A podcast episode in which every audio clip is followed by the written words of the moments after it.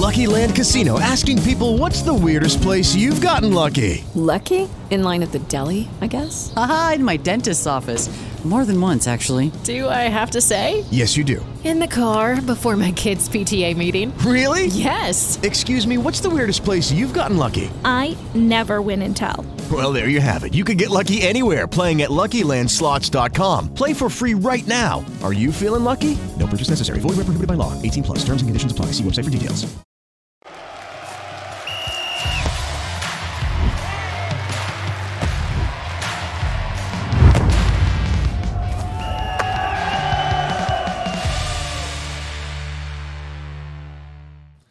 Salve, salve família, estamos começando mais um Flow Esporte Clube. Eu sou o Igor, que do meu lado tem meu irmão David E Jones. aí, cara, tudo bem? E, E outra aí? coisa, parabéns, né? Parabéns pra você também. cara. Mengão, 126 anos hoje. É. Parabéns ao Mengão, né? É.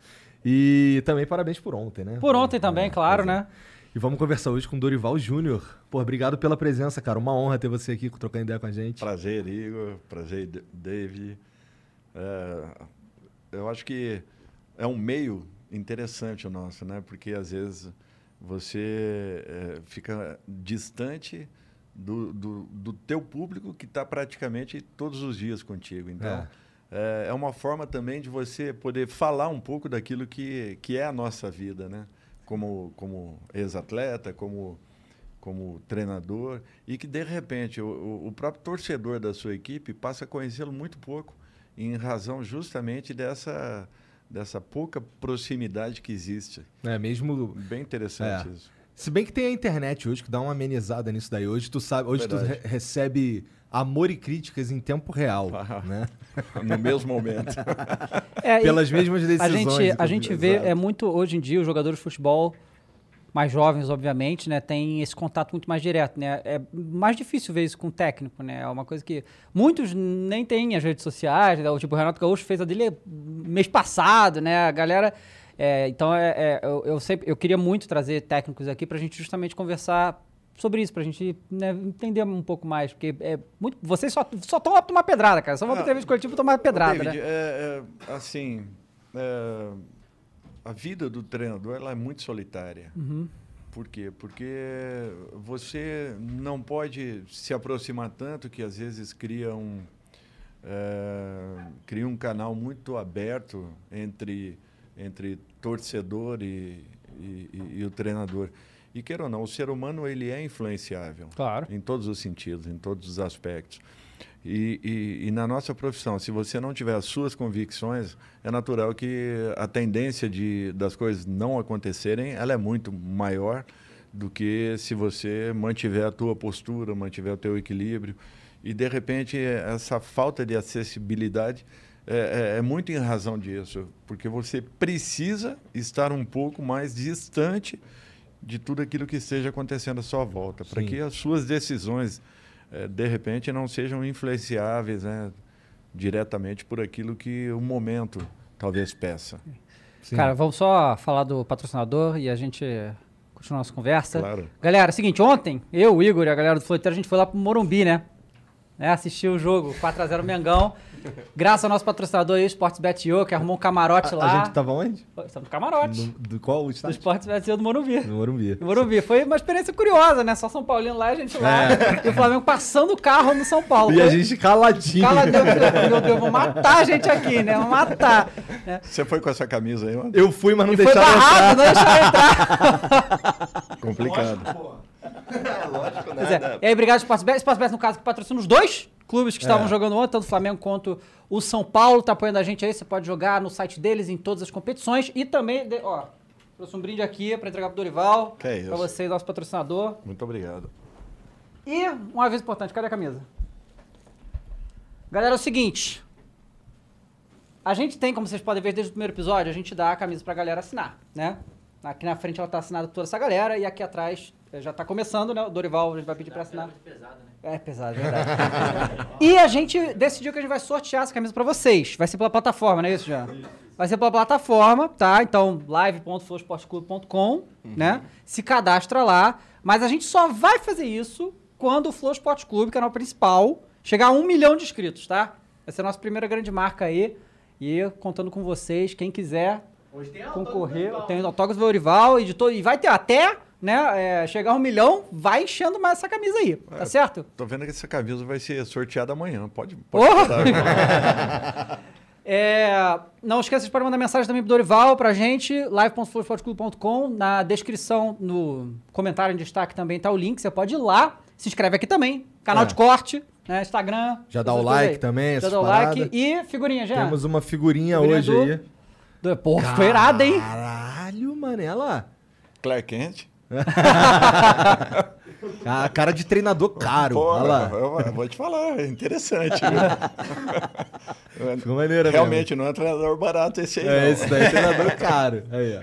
Então, ó, pra você resgatar essa figurinha lá no teu perfil, que você cria de graça, inclusive, é Professor Dorival. E pra você chegar lá pra poder resgatar, é resgatar.flowsportclub.com e só precisa ter uma conta no- na plataforma que você consegue, tá bom? Então completa lá teu álbum de figurinha só nas próximas 24 horas, esse daqui vai estar disponível, depois só no mercado que a gente tá pra lançar, mas é, ainda tá aí... É, pergunta uma coisa do Dorival. Tá vendo essas coisas aqui atrás de você? Sim, seta, não sei o quê? Vo- vo- Você usa essas coisas? Porque a gente sempre vem, tudo quanto é coisa de futebol, o povo bota esse negócio, né? É uma coisa que o treinador costuma Não, usar é uma mesmo? coisa que você não usa de maneira Não, nenhuma. porque o jogador sabe o que, que você tá falando aí. A- Até porque a informação na cabeça de um atleta, e eu fui atleta, Aham. ela não passa de 24 horas. Você tem que estar refazendo a todo momento. Então, a, a setinha aí, olha, poucos usam. É, é raro, é raro É. acontecer. É, tem, sei lá, eu sei que o que tem o. o- como é que é o nome daquele. O- porra, o que é o rei do Rio, caralho? Joel Santana. Sim, sim. Ele gosta de uma ah, prancheta. Joel, Joel tinha É. prancheta. É, assim, tudo vai, tudo vai acontecendo e, e, e vão mudando, né? Eu acho que hoje o atleta, ele, ele de repente, ele percebe muito mais um erro, um acerto é, com a imagem. Né?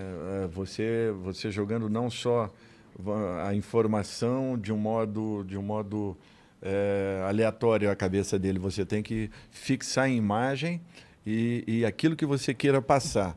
Aí é um pouco diferente. A aceitação, a assimilação, é, porque ele percebe a- o posicionamento dele em campo, o posicionamento de corpo dele, a postura que ele teve, se faltou alguém para um apoio ao lado dele. Então, tudo isso aí com a imagem, às vezes até uma imagem parada mesmo, pode ser até uma a fotografia de, uma, de um lance, de uma jogada, de um, de um movimento Entendi. você pode talvez tirar um ou ter um resultado muito melhor do que de repente numa apenas numa flecha, num movimento. Tu bota os caras pra assistir jogo do, do, do, do oponente, essas paradas? Olha, isso daí nó- nós sintetizamos e jogamos pro pro atleta, mas a- a- a- ele vai para campo com, com o número de informações necessárias para que ele conheça o seu adversário acima de tudo, né? Eu acho que a arte da guerra já dizia isso. Aham. fundamental que você conheça, mas o principal é que ele saiba ah, ah, os movimentos que ele esteja fazendo em campo.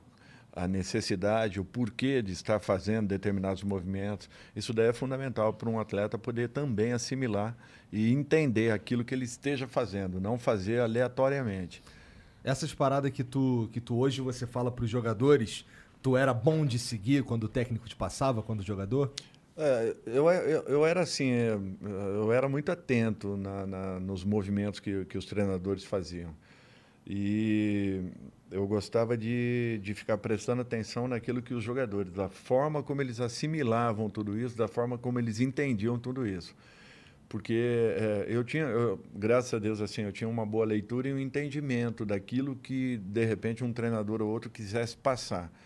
E, e- e talvez essa atenção me ajudasse é, a, a tirar uma dúvida de um companheiro, de um é, sempre é, eu percebia que quando um, um jogador não fazia um determinado movimento, ainda atuando, eu alertava o, o- o atleta, às vezes um, alguma coisa que eu percebia do, do time adversário, eu sempre procurava compartilhar tudo isso para que a gente pudesse, de repente, ou tirar proveito, ou não ser surpreendido com, com um determinado movimento da, da equipe adversária. Cara, você já tem uma carreira como técnico de muitos anos, você foi jogador também e tal.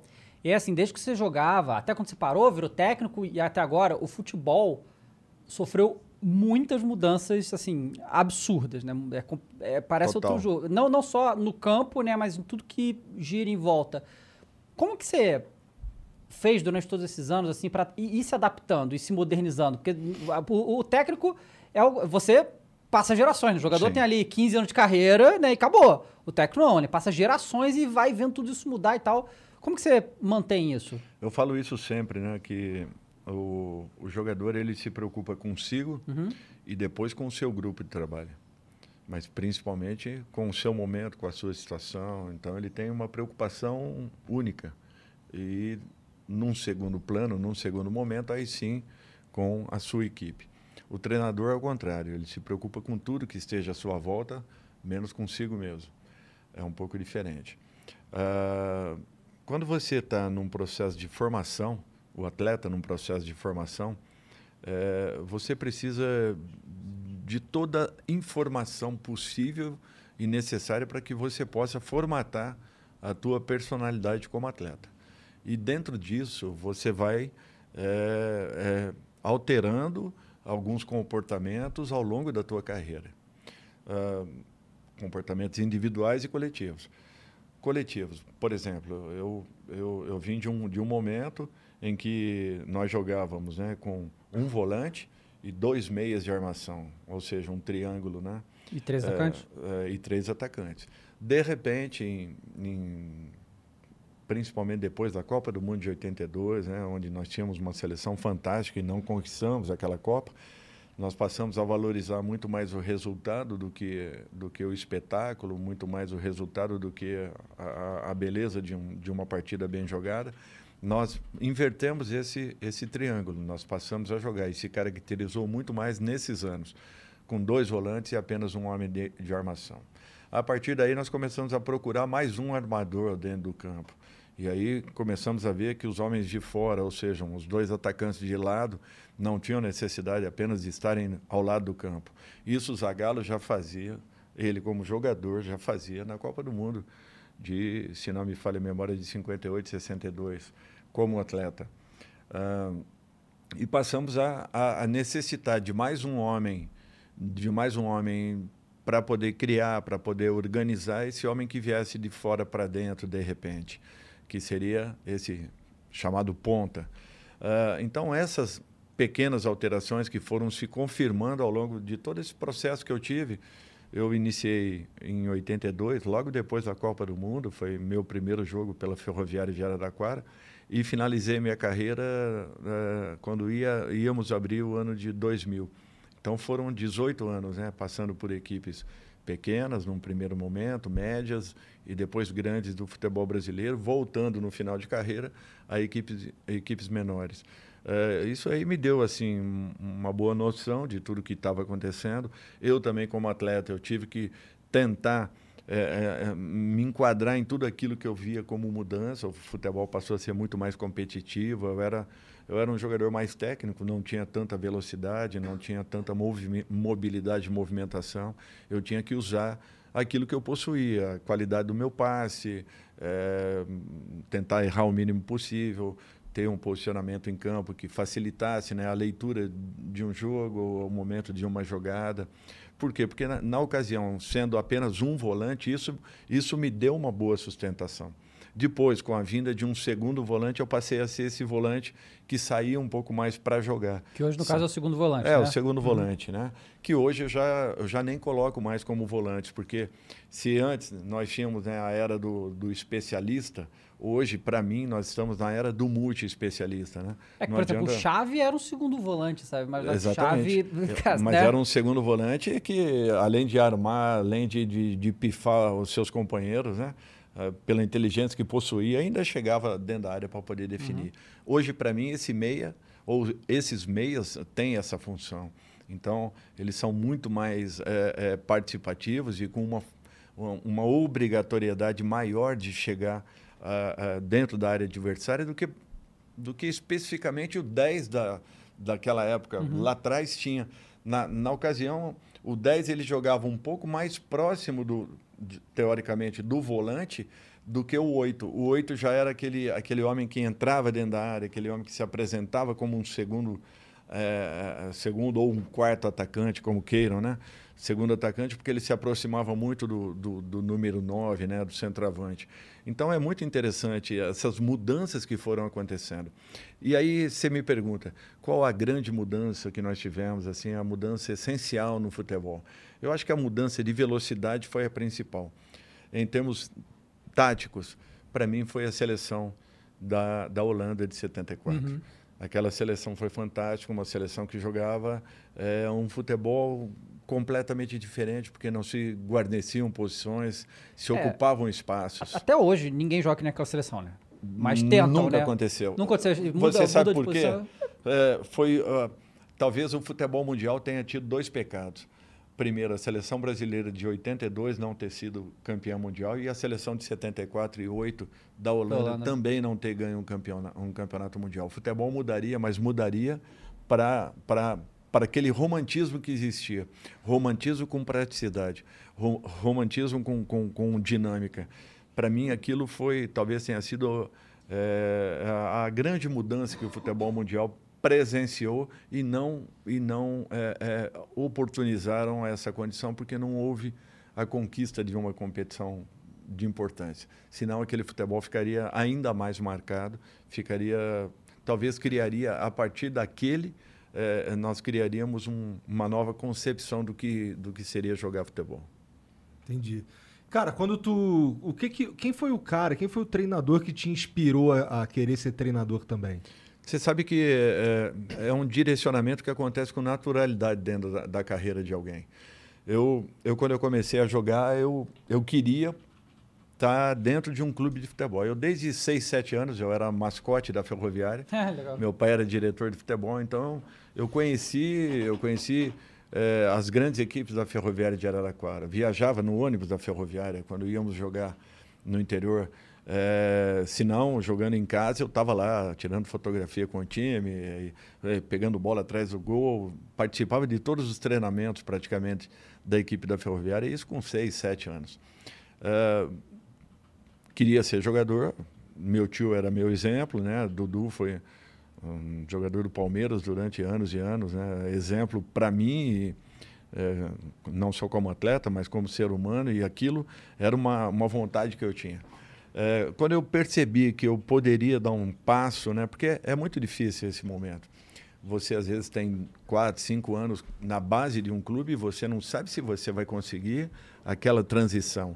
Se você é, é, consiga, caso você consiga passar o profissional da equipe, você não sabe se você vai se manter como um, um pequeno jogador, um médio jogador, um, um, um, jogador top. Você não tem como mensurar tudo isso. É natural que a tua preparação, a forma como você enfrente a sua profissão, encare tudo isso, é que de repente direcione a tua carreira. Mas é, é, é, é uma inconstância muito grande e uma incerteza ainda maior. Então, o que eu fiz? Eu, eu fiz educação física ainda quando é, é, trabalhava nas categorias. Trabalhava, era jogador das categorias de base da ferroviária. Por quê? Porque se não atingisse né, o profissional da ferroviária, eu gostaria de ser um, um preparador físico, uhum. um auxiliar Queria técnico. futebol, né? Exatamente. Eu queria estar no meio, sempre quis isso. E, e tentei é, cercar todas, todas as possibilidades que existiam. E aí parti é, me formei e fui vendido. No primeiro ano que eu fui vendido para o Guarani, da Ferroviária, isso em, de, de 83 para 84. Eu estreiei em 82, em agosto, logo depois da Copa do Mundo. Tive a minha primeira venda e já saí de Araraquara formado. Então, para mim, isso foi importante. Quando eu fui finalizando a minha carreira, os últimos seis, sete anos, eu passei a observar muito assim o que os treinadores me, me mostravam, né? O que, o que os jogadores sentiam, o que eles percebiam, o que eles gostavam, o que não, não gostavam. Eu anotava treinamentos e de repente eu corrigia esses treinamentos. Eu falava, eu posso fazer isso aqui, eu posso mudar um pouco esse contexto. Então assim, é, eu fui preparando um campo para que na minha parada eu pudesse de repente encontrar um caminho é um novo caminho na Já carreira. anos antes de se aposentar. Talvez seis, sete anos eu passei Pô, a dar uma importância muito maior. Anotações, é, nós não tínhamos um curso, é, ainda quando acabaram acabamos a Copa né, de 2014, as pessoas falavam, "Ah, o treinador brasileiro precisa se reciclar, né? Ah, geralmente você recicla quando você tem uma, uma, uma formação. Nós não tínhamos nenhuma formação. A, a nossa formação era a vida. Eram os treinadores. Né? Eram os treinadores que, por sinal, foram aí, naquele instante, já haviam sido cinco vezes campeões, campeões do mundo. Então, esses eram os nossos exemplos. O vestiário é que nos dava uma, uma, uma conotação do que era aquela equipe a, a vivência, o, o dia a dia. Então, eu procurava cursos. Quais eram os, os cursos que me apresentavam? Era marketing, era, eram vendas. Eu, eu tentava me, me aproveitar de todos os detalhes possíveis para poder implantar naquilo que eu imaginava para minha equipe. Então, eu tinha que tentar, é, é, é, de repente, preencher esse lado didático com coisas que ainda não existiam na prática e que, de repente, se cobrava. Né? Como em 14, perdemos a Copa, aquele resultado terrível que aconteceu e que a, o futebol brasileiro já vinha caminhando para um momento como esse, mas ninguém percebia isso nem os meios de comunicação, tampouco os, os comentaristas, eh, eh, os aficionados ao futebol, aqueles que fazem parte eh, desse contexto todo de futebol. Nem nós, profissionais da área, nós não percebíamos. Nós sentíamos que o, o momento não era oportuno, as coisas já não vinham acontecendo como nós queríamos, não era só com o futebol brasileiro, sul-americano de um modo geral, mas nós não, não percebíamos que o mundo estava se movimentando, na contramão, o voleibol fazia um trabalho completamente diferente. Observou o que a Europa apresentava, trouxe para aquilo que nós queríamos, ou melhor, que nós já possuíamos. Nós sempre fomos um voleibol de ataque, atacávamos com muita facilidade, mas não sabíamos bloquear, não tínhamos posicionamento defensivo, recepção, nós não, não trabalhávamos os fundamentos. E, de repente, o vôlei foi lá, olhou, observou, trouxe, adaptou aquilo que nós tínhamos e nos últimos 20, 25 anos, nós, é, no mínimo, estamos brigando pela quarta colocação, mas e- na- quase que na maioria das vezes brigando pelo primeiro e segundo. E quer seja em vôlei feminino, masculino, praia, enfim. Quer dizer, houve uma mudança. E essa mudança acontecia no futebol mundial. As pessoas percebiam que não- os sul-americanos tinham grandes jogadores, mas eram desorganizados em todos os sentidos, como somos ainda hoje. Nós não temos federações consistentes, nós não temos uma, uma CBF que realmente nos passe ah, uma esperança e uma expectativa de que estamos num caminho. Nós ainda não temos isso. Então, nós tínhamos que ter nos preocupado um pouco mais. Nós, treinadores, nós, imprensa de um modo geral, nós, jogadores, nós tínhamos que ter nos preocupado. E, de uma repente, deixamos as... futebol brasileiro, Exatamente. olhando o futebol Os- mundial. Exatamente. É, é, é, não, que, não que a organização europeia ela seja é, em todos os sentidos, não, mas eles nos mostravam caminhos que nós deveríamos ter nos alertado e corrigido para que não passássemos um momento como nós passamos. Hoje o futebol brasileiro ele tem que trabalhar muito para poder voltar a ser o primeiro do mundo. Assim como o voleibol brasileiro ocupou um espaço que dificilmente vai perder num curto espaço de tempo, talvez até médio. Pode ser que perca lá na frente, porque são ciclos, né? É, isso tudo é, é muito relativo. Talvez tenhamos agora um problema na seleção, porque eh, saímos de gerações vitoriosas no vôlei e, de repente, estamos pegando um momento de transição. Talvez isso acon- aconteça, talvez não aconteça, pela capacidade dos nossos atletas de se reinventarem. E eu acho que é isso que nós buscamos também no futebol. Nós precisamos voltar a viver um grande momento. E só vamos viver esse momento se nós nos agruparmos, nos juntarmos. Não da maneira como nós estamos fazendo, que tudo de fora é muito bom, tudo de dentro é uma porcaria. Aliás, o brasileiro tem isso, né? É. A Marília, infelizmente, que nos deixou aí há uma semana, era a rainha da sofrência. E, de repente, quando a pessoa parte desse, desse mundo, a gente vê que a história dela era muito mais, muito mais é, rica do que nós imaginávamos. Uma, uma, uma pessoa que com 26 anos deixa 300 músicas gravadas na sua carreira, que é, é, era, era reconhecida por todo, todos aqueles que estavam à sua volta como uma pessoa de um coração fantástico, de uma, de uma, de uma atuação em, em todos os aspectos, é, era boníssima com todos os, os, os artistas que estavam à sua volta. Essa, essa pessoa ela tinha que ter um reconhecimento muito maior do que apenas ser reconhecida como a rainha da sofrência no nosso país. Então, a, a pessoa às vezes tem que parar a sua atividade ou morrer para que ela possa ter um reconhecimento. O nosso país é assim. Nós trabalhamos dessa forma, nós aprendemos dessa forma, aliás, erradamente, mas aprendemos assim. E, e, e, nós temos que passar a valorizar um pouco mais aquilo que é feito aqui dentro, aquilo que é trabalhado aqui dentro, para que nós possamos ter o nosso caminho, a nossa essência valorizada. Ninguém foi cinco vezes campeão do mundo por um acaso no futebol. Ninguém tem um Ayrton Senna por um acaso. Ninguém tem um, um, um, um, um campeão, um vice-campeão é, é, de, de, de surf por um acaso é porque existe trabalho, existe capacidade. Então, se nós temos essa capacidade, nós precisamos apenas desenvolvê-la.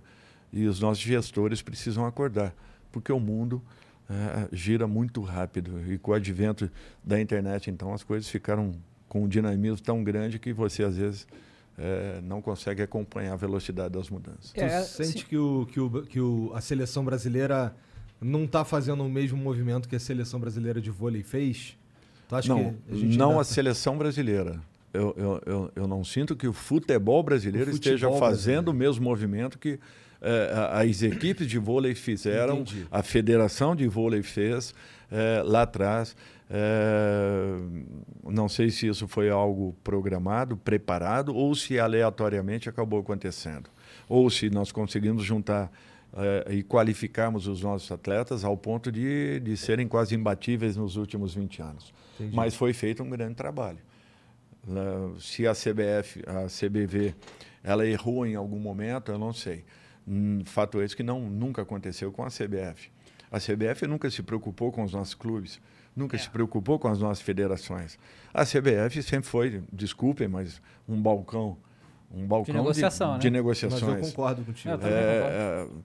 É, essa última diretoria que entrou estava começando a, mo a movimentar um pouco diferente todo esse eixo que já era viciado há anos e anos.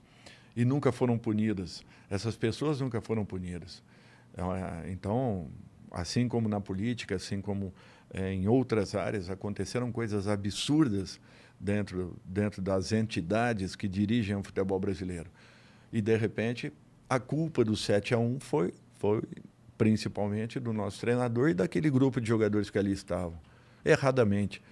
Todos nós que é, estamos é, e habitávamos em torno do futebol até aquele momento fomos, de, de alguma forma, culpados por aquele, por aquele resultado, por aquilo que vinha acontecendo há 25 anos atrás e que nós não percebêramos em momento nenhum. Deixamos aquilo acontecer. É um aspecto que chama atenção. Foi muito triste.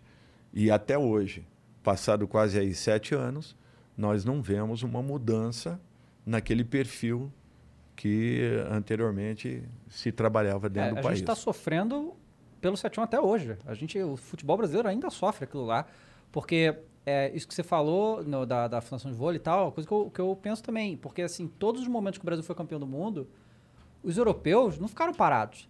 Sabe? Ele virou, ah, vamos tomar pau para os brasileiros, que tomaram muito por muito tempo. Ele falou, não, vamos contratar os brasileiros todos para cá vamos fazer, vamos reforçar. E a gente vê cada ano o futebol europeu, ele evolui muito, sabe? Cada temporada eles estão mais fortes, com mais dinheiro, com mais estrutura. Se alguma seleção cai, por exemplo, a da Itália, que não foi na outra Copa lá, eles rapidamente, deu nem quatro anos, os caras reestruturaram e foram campeão da Eurocopa. Totalmente, né? totalmente. A Alemanha, agora que estava em baixa, tá fazendo umas eliminatórias fantásticas, tá com um time bom de novo.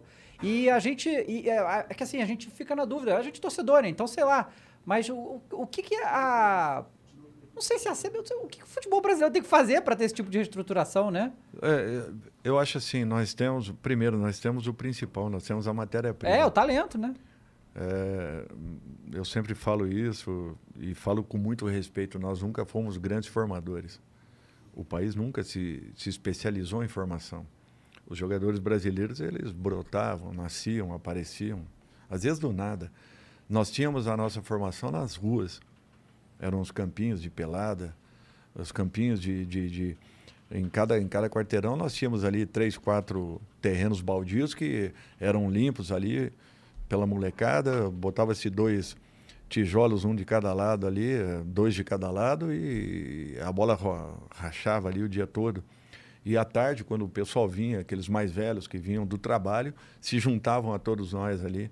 Então, um garoto de 12, 13 brincava ali com, com um homem já de 25, de 30. Quer dizer, você estava aprendendo a sair de uma dificuldade, a criar uma resiliência, que seria muito importante no segmento da sua carreira.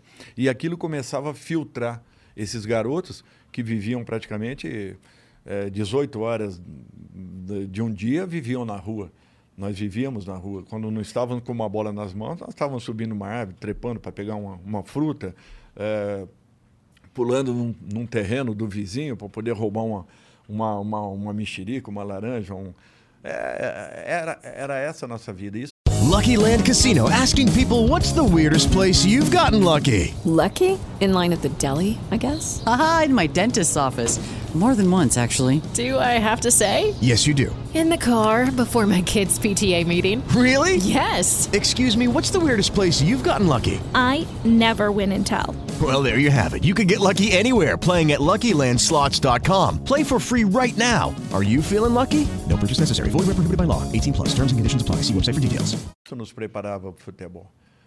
Os clubes nunca foram grandes formadores. Nós nunca preparamos profissionais para a formação. Por isso que eu falo que diferente do voleibol. Quando o voleibol passou a se preocupar com fundamentos, com formação, nós passamos a ter grandes jogadores dentro do nosso país. E um campeonato disputadíssimo. E aí entra o segundo aspecto.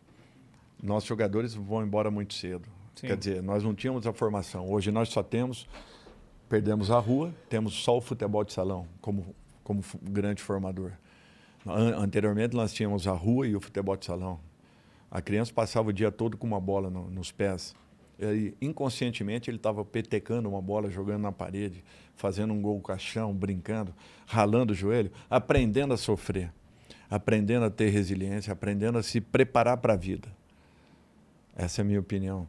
De repente isso sumiu ah, perdemos esse, esse formador. Ficamos com o futebol de salão, que ainda, graças a Deus, ainda nos ajuda nesse processo todo, melhorando a e qualificando os nossos atletas. Mas não é o suficiente.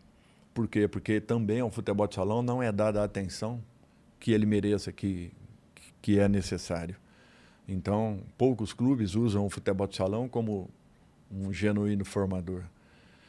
E, e com isso, o, eh, o- europeu passou a, a entender o que acontecia no, no futebol brasileiro e sul-americano. Tanto é que a pergunta, quando se vai lá, é como que vocês fazem para ensinar os jogadores a driblarem? E, e o drible é uma coisa natural do atleta. Tanto é que nós estamos perdendo, porque nós perdemos a rua, nós perdemos o, o drible, nós perdemos a essência da nossa formação. A nossa formação nunca precisou ser tão tática. Por isso que quando falam que o treinador é, é, era defasado taticamente, é lógico que era defasado. Nós tínhamos jogadores que faziam a diferença no mano a mano, no um para um, na jogada que ninguém esperava, no improviso. Isso nós sempre fizemos. E o vôlei é assim também, o basquete é assim, a partir do momento que consigamos ter uma equipe competitiva de basquete. O diferencial do jogador brasileiro é impressionante, porque ele também sabe improvisar, como o americano improvisa no basquete. Então, é, essa essência nós acabamos é, deixando para trás. E hoje, os nossos garotos saem do país com 16, 17 anos, são vendidos, não jogaram 60 partidas com a camisa dos seus clubes. Vinícius Júnior saiu do Flamengo, se, eu, se não me falha a memória, não tinha 50 partidas com a camisa. Paquetá, da, da mesma forma, um pouco diferente do Neymar.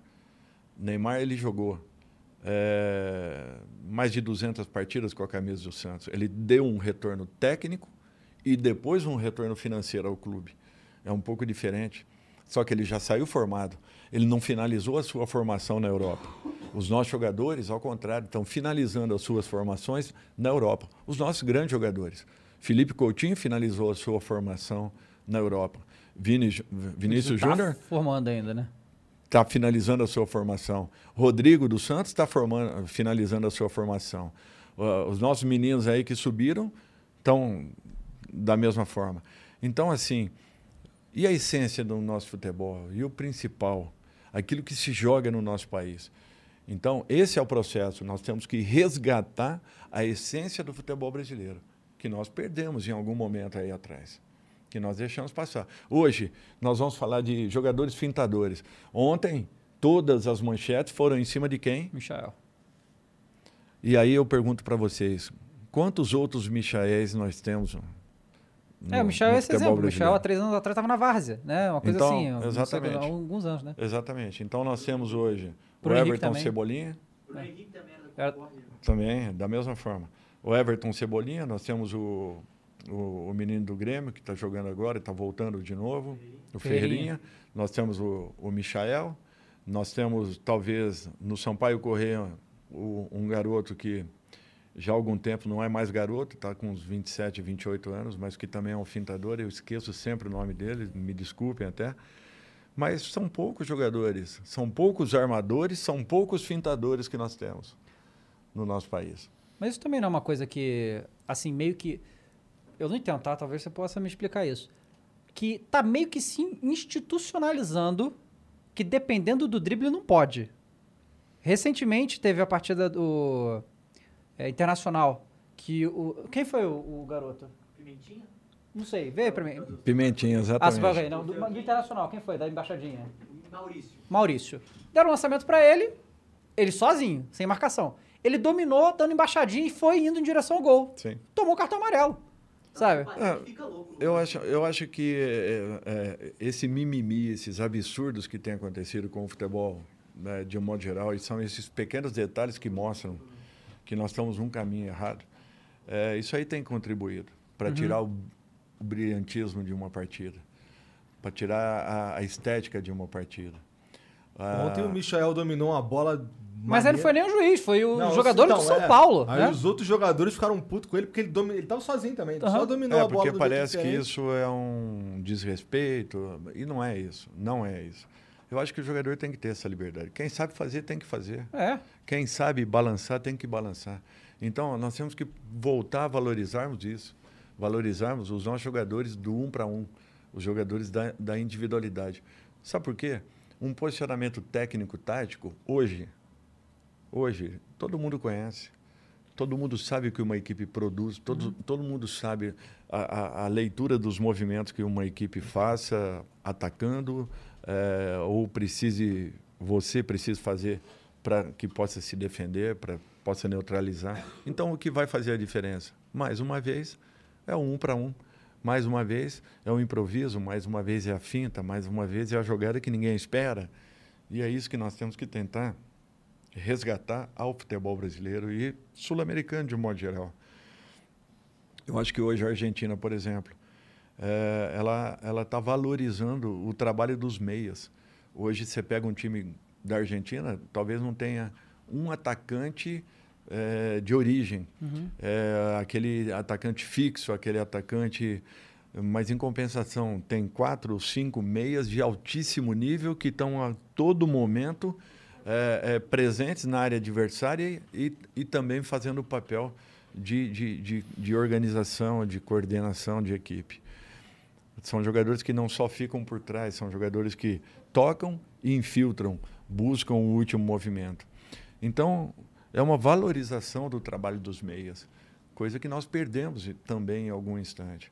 Então, vocês veem que o futebol brasileiro e sul-americano, que sempre foi um futebol de ataque, é, nós passamos a ter muitas dificuldades de encontrarmos dentro do nosso país os nossos meias de organização, os nossos números 10 e, e, e, principalmente os nossos atacantes que, que chamam o adversário para finta.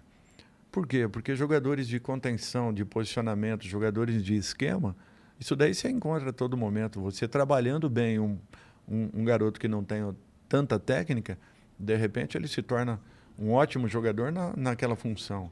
Mas ele jamais vai fazer uma jogada que desestabilize, que desequilibre e que quebre a, última linha adversária. Tem alguma coisa que o treinador pode fazer nesse sentido? Olha, quando o jogador chega nas mãos do treinador, é, ele já chega com a sua formação quase, quase que completa. Ele vai finalizá-la a partir do momento que ele tenha 60, 70, 80, 100 jogos com a camisa do, do time principal. Aquilo é a finalização da formação desses garotos. Uh,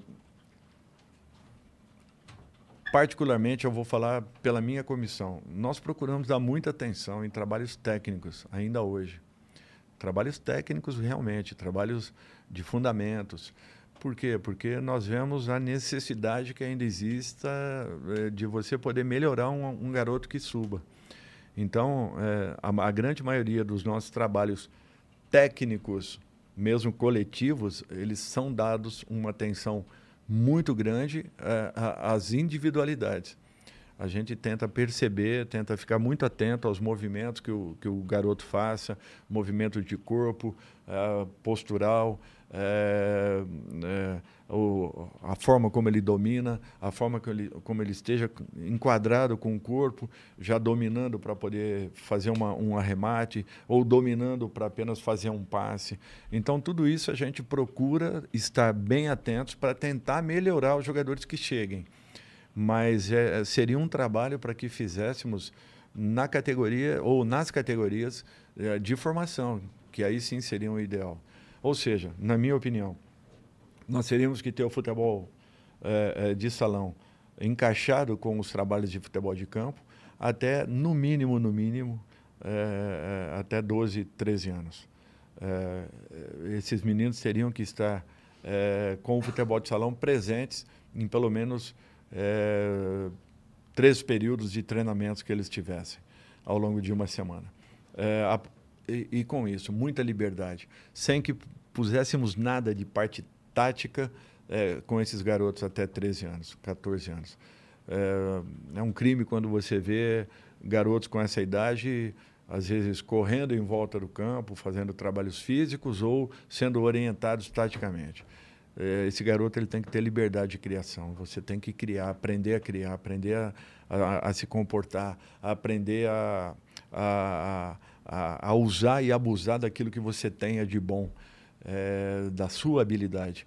E esse menino ele vai ser tolhido. É um trabalho que você começa cortando já desde o início. Quando ele tivesse ali 15, 16, aí sim, primeiras noções táticas, para que com 18, 19, 20 ele finalizasse tudo isso. Eu estou falando isso de um modo geral, não quer dizer que um garoto com 16 não possa estar no profissional de repente, pela capacidade que ele tenha, mas de um modo geral finalizando aí sim essa formação e passando para o degrau seguinte, o time profissional, onde com 70, 60, 80, 90 jogos ele completaria a sua formação. E aí ali sim você corrigiria algum alguma condição que ele apresentasse de posicionamento, de postura. É, é, seriam trabalhos muito mais simples. Mas eu não, não, não, não fazendo um trabalho como esse daí, eu não impediria de usar a habilidade dele. Na verdade, eu estaria não, dando para ele a chance exatamente. de continuar e, aprimorando a própria isso, técnica. E isso seria o principal. Primeiro, que nós não tivéssemos com garotos de 11, 12, 13 anos campos oficiais. Não tem necessidade. Um garoto jogando um, num campo oficial com 11 anos, ele vai pegar 5, 6 vezes na bola. Se ele tiver num campo menor, reduzido, num campo de society ou qualquer coisa desse tipo, estabelecido aí por estudos e tal, é, esse garoto pegaria quantas vezes na bola, quantas vezes mais na bola do que numa partida em que ele joga num campo oficial. Eu era garoto, dentro de leite, 8 anos, 9 anos, 10 anos, não, não, me lembro bem, eu ia jogar num campo oficial. Mas de repente eu pegava 10 vezes na bola, 15 vezes na bola ao longo de um jogo, de uma partida. É muito pouco para um garoto. E às vezes tem... só pega e toca, né? Exatamente. Por quê? Porque as distâncias são muito grandes, uhum. né? o, espaçamento é muito grande. Você não tem como preencher espaços com garotos. Então você precisa primeiro adequar os campos para que esses garotos possam ter contato, intimidade com bola, poderem estar é, muito mais ativos numa partida e sentindo muito mais o que é você ter a posse de bola para que você aprenda a valorizar, aprenda a usá-la da melhor forma possível, seja uma arma nas suas mãos para que você possa é, superar o seu adversário. Cara, o, você falou de formação, de base de tudo. Você meio que pegou a formação do Neymar, né? Do, naquele ano com o Santos, né? Ele tinha quantos anos? Já era 16? 17. 17? Como, como é que ele estava quando chegou para você? Não, jogadores fora de série, é, olha... É outra coisa, é diferente. é, a- o referencial, ele, se, ele, ele foge um pouco da, da, da máxima de, de, de que você tenha um, um parâmetro em relação a um grupo de atletas. É, é tanto para mais quanto para menos, é, é muito grande a diferença que existe num jogador com esse nível de formação. Neymar é um jogador que já chegou completo. Ele já era completo com 13, que é 14, 15 anos. É, lógico. Ele foi- Fisicamente também? não, fisicamente ele foi ele foi evoluindo, ele foi crescendo, ele foi melhorando. Ó, a mudança física de um atleta é muito grande em três meses, quatro meses. É outro aspecto que eu, que eu sempre questionei muito. Um garoto nascido em dezembro, ele tem uma defasagem de 12 meses em relação a um garoto nascido em janeiro do mesmo ano. Né? 12 meses de diferença. E ele joga contra esse Aham, mesmo é. garoto, ou melhor, ele compete com esse mesmo garoto que já tem 12 meses à frente dele. Por isso que quando a gente pega aí é, os jogadores, a idade dos jogadores, nós vamos ver que nos primeiros três meses do ano, a grande maioria dos jogadores é, que deram certo na vida são jogadores de janeiro, fevereiro, março, abril, maio, junho, um pouquinho menos. Julho, agosto, setembro, bem menos. Por quê? Porque a idade. Então, essa para mim era a primeira mudança que nós tínhamos que fazer no nosso calendário. Campos menores, garotos que eh, finalizando 20 anos. Qual é o teu mês? Setembro. Então eu vou finalizar a minha formação eh, quando eu completar 20 anos no mês de setembro, no dia X. Aí sim eu vou ter os meus 20 anos. Mas até então eu, eu não tenho 20 anos. Por quê? Porque eu nasci em setembro, mês 9. O camarada que nasceu em janeiro tem nove meses de diferença para mim. Então, e, e- e eu, eu vou competir com esses mesmos garotos. Quer dizer, eles já estão com um ano de formação e eu ainda estou com um mês de, de nascimento. É, é uma diferença considerável, muito grande. Sim, sim. E queira ou não, é, isso daí cria é, uma, uma disfunção é, na, na, na- forma como você vai avaliar um, um menino. Por isso que, para mim, seria o- o- a primeira alteração que eu, que eu faria, é, no sentido de nós começarmos a, a modificar a, a forma como trabalharemos os nossos atletas a partir de então. Eu lembro no- na Copa de 2010, né? Que todo mundo pedia pro Neymar e o Ganso serem convocados, né? E o Dunga não quis levar nenhum dos dois, o Ganso ficou na. na pré-lista, né? Se alguém fosse cortado, ele entrava, né? E eu lembro que quando o Ganso apareceu, né? É, é uma característica que a gente tá tão. Na época, né? Ele teve muitas lesões, aí teve muitas situações na carreira dele, mas naquela época lá eu vi ele jogando tipo o Riquelme, assim, sabe? O, o- meio que o estilo de jogo dele, né? E era uma época que eu achava, cara, esse- na época com o Neymar ali, né? Eu achava que, cara, talvez ele fosse ser maior até que o Neymar, né? Mas foi uma. Como lesões fazem, né? Prejudicam a carreira do jogador. É, né? O Paulo teve uma série de lesões que É. foram altamente prejudiciais. O Paulo era cerebral, né? É, era um Todo cérebro, ele exato. cerebral. E o Neymar era genial. Uhum. É, Os dois um- ali juntaram uma coisa absurda. Um, um completava o outro. O Paulo, naquele momento, talvez o maior momento que ele teve, ele encontrava passes que ninguém conseguia enxergar. Às vezes tinha três, quatro jogadores parados na frente dele e ele conseguia pifar um companheiro jogando uma bola entre as pernas de um, de um adversário. Então isso fazia uma diferença muito grande. E isso acontecia em treinamentos, em jogos, enfim, era uma coisa absurda. O que esses meninos faziam era muito diferente da É, faz, grande maioria. faz muito tempo que a gente não tem um time assim, assim, com só com os garotos fazer né, um absurdo, né? Que faz, faz tempão já, né? Nem... Ah, já tem já tem um bom tempo, né? E era um time assim, é, é um time que ensinou o Brasil a dançar. Pois é. É interessante porque até estava conversando lá fora, né? Antes do TikTok, eles já estavam dançando, né? É, exatamente. E bem antes até. Mas você parava o ônibus assim no aeroporto, num, centro de treinamento, ah, aparecia gente de todo lado. Definiu bem até como Alexandre definiu muito bem como a bitomania e parecia, parecia uma bitomania. Era o Santos viajava com 10, 12, às vezes 15 seguranças. Era- geralmente a gente viaja com dois, três, olha lá, quando muito. E era necessário aquilo. Eu fico feliz com uma coisa, assim, dentro do meu trabalho. É, eu sempre dei muita atenção às categorias de base, todos os clubes que eu passei. Porque eu nunca tive um cheque em branco para contratar. Nunca. É, nunca No tive Brasil é difícil, né? Muito difícil. Nunca tive a liberdade de contratação, de trazer aquele jogador que eu gostaria, que eu queria. Por exemplo, eu fui atrás do Bruno Henrique quando ele estava no Goiás e ele foi vendido. Só consegui trazê-lo quando ele estava na Alemanha para o Santos. É, é um exemplo, né? Que você às vezes não consegue competir em igualdade, você tem que é, Ser criativo, né? Ser criativo, tá, tá atento ao mercado. E eu sempre valorizei muito as categorias de base. E, e participei ou do processo de formação ou da finalização da formação, porque quem forma são os treinadores da base, não somos nós, treinadores do profissional. Quem forma, na realidade, são os trabalhos da base, aqueles que não aparecem, que não têm é, um, um, é, os holofotes em cima. Esses sim são os verdadeiros formadores. Nós não. É, nós damos a oportunidade. E o meu trabalho sempre foi pautado em cima disso. A seleção, última seleção da última Copa, nós tínhamos 14 jogadores que nós iniciamos de alguma maneira ou, ou estivemos no meio da, da, desse processo todo. E eu fico muito feliz com tudo isso. O, o ano retrasado, quando o Coutinho né, foi para o foi pro Barcelona, se não me falha a memória, e o Neymar para o PSG, foram os dois jogadores mais caros do futebol mundial. E trabalhamos com os dois com 16 para 17 cada um. É, depois um terceiro jogador foi vendido. O, o não do São Paulo que foi pro O Anthony? não o, o lateral Brenner? o zagueiro não meu Do Deus São Paulo? é que foi pro foi pro Porto e agora foi pro Ah, o Militão.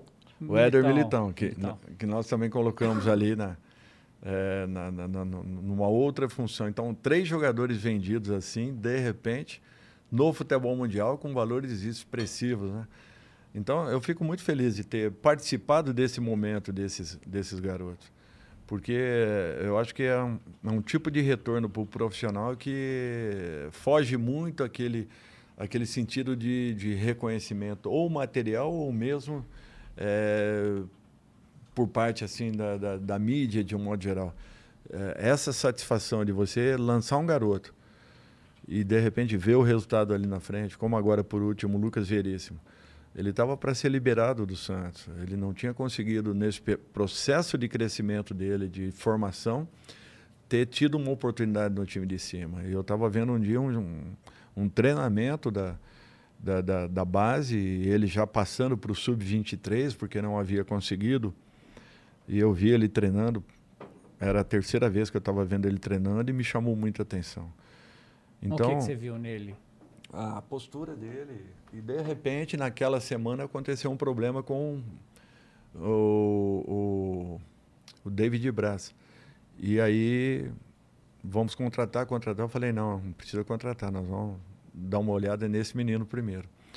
E ele fez um campeonato paulista fantástico. Foi uma das revelações daquele campeonato de 2016. Cara, isso é uma loucura, né? Que você, é, você como treinador, né? Você está na posição de que, no caso do Lucas Veríssimo, você, no caso, esse específico, tipo, você mudou a vida do moleque para sempre com aquilo ali. né? Você deu uma chance para ele, que ele, provavelmente ele não teria se não- você não tivesse olhado ali e tal. É, deve ser um sentimento muito foda, né? Não, Assim, nesse sentido, sim. Internamente, Uhum. isso aí preenche demais.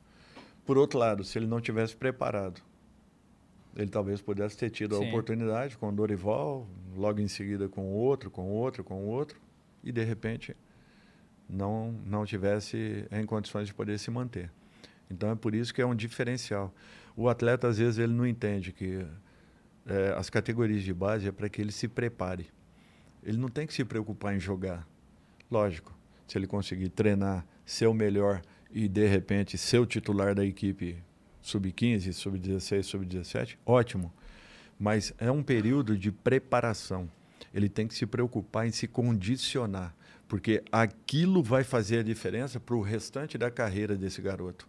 Aquilo vai ser o diferencial dele. E não ele estar jogando a todo momento. talvez aquele que esteja jogando a todo momento, ele não seja tão completo quanto aquele que se dedicou em treinamentos, que passou boa parte da, daqueles três, quatro, cinco anos não sendo a principal opção do treinador e de repente a, a formação dele é muito mais completa do que um outro garoto que era muito igual e que de repente por um motivo ou outro estava tendo mais oportunidades de jogar do que eles. Sim. E às vezes o garoto não percebe isso. Se emputece, se emburrece, É, às vezes quer pede para né, sair. tal. o, o empresário, no Empresário. sentido de, de preencher o ego, tanto dele quanto do atleta, tiram esse garoto desse processo de formação e não percebem o mal que estão fazendo para esse menino. O empresário enche muito o saco do treinador? Não. Não? É só com a diretoria, né? Vai pra diretoria. Pelo menos comigo nunca chegaram assim. Muito difícil de, de eu ter tido uma aproximação com um empresário. Sempre fui, fui respeitado. Mas não vaza na imprensa? Que? Não vaza na imprensa? Então, Empresário? Mas aí isso aí é ele que proporciona essa condição. Quando é interessante para ele, ou quando é interessante para um diretor vazar uma informação, vazar uma notícia, acaba acontecendo. Você não tem como brecar, frear tudo isso. Por isso que isso aqui, ó, mudou completamente. Hoje é, você tem que tentar fazer uma leitura um pouco diferente daquilo que era quando eu comecei a jogar. E você tem que se adaptar, procurar se adaptar a tudo isso. Porque isso aqui mudou completamente a vida de todos nós. Hoje, qualquer problema que aconteça, ele já está na mídia no mesmo instante. Né? Já está sendo disparado no mesmo instante. E, às vezes, não se sabe é, a real situação. Ou seja, você não ouviu os dois lados. Você viu apenas uma imagem e acompanhou o que foi postado por um dos lados. E o segundo lado? Então, onde está a informação correta? Onde está o verdadeiro trabalho jornalístico? Ele não existiu. Por quê? Porque eu tenho que ser mais rápido para disparar. Se Quem eu é for mais o mais rápido no disparo, talvez eu seja reconhecido na minha função. Só que, em compensação, eu não fui correto com determinado ser, ser humano que vai, de repente, vai sofrer muito com aquele disparo errado que eu dei. E, cara, é, como é que é essa coisa que você falou, né, de, da mídia e tudo? Hoje a gente vê que o técnico, de tudo quanto é clube, ele é praticamente o único que todo jogo acaba, ele vai lá e ele que fala pra mídia, né? É, e cada vez os técnicos são mais expostos, eu acho, nesse aspecto, né? Porque os jogadores são mais protegidos, Totalmente. o- o- os dirigentes somem, né? O momento ruim do time, os dirigentes somem completamente. É, como, como é que é, depois de todos esses anos aí, é, a sua relação com a mídia, assim? Olha, eu, eu tenho uma boa relação. Uma boa relação mesmo. Nunca tive problemas assim é, que chamassem atenção nesse sentido. Agora, é um massacre. É. Um exemplo. Ontem, o resultado de São Paulo. Uhum. E o Rogério tem que ir na frente. Não, você sabe por quê? O treinador ele não quer re- reconhecimento. Ah, porque ele ganhou, o Renato ganhou de 4 a 0, que ele, ele, ele vai na frente da- das câmeras e ele vai crescer por causa do 4 a 0. Não vai. Porque a gente sabe que na quarta-feira, de repente, a gente pode tomar os mesmos quatro, ou de repente até 5 a 0 de- de um outro adversário. Só que é um, é um massacre, porque você já está arrebentado daquilo que aconteceu na partida. E de repente você ainda está com o sangue Ah, é. quente. E você tem que dar uma explicação real daquilo que é inexplicável, porque você treinou tanto quanto o outro time treinou. Você preparou tanto quanto o outro time se preparou. E de repente o teu resultado foi completamente diferente daquilo que o time adversário alcançou.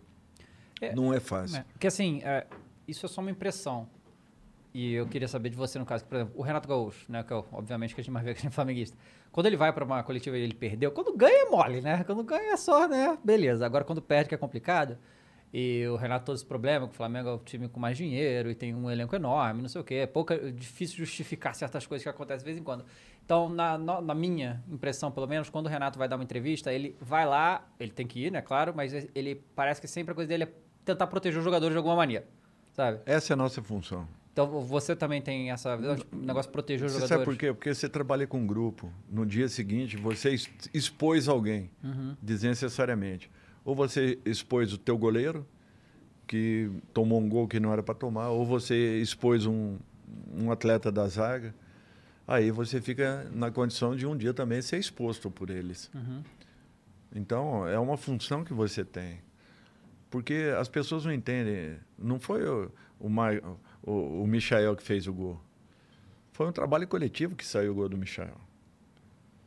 Não foi o Michael que fez a, a jogada individual, foi porque foi proporcionado pelo time uma possibilidade dele ficar mano a mano com um jogador e, e na sequência, a distância de uma cobertura.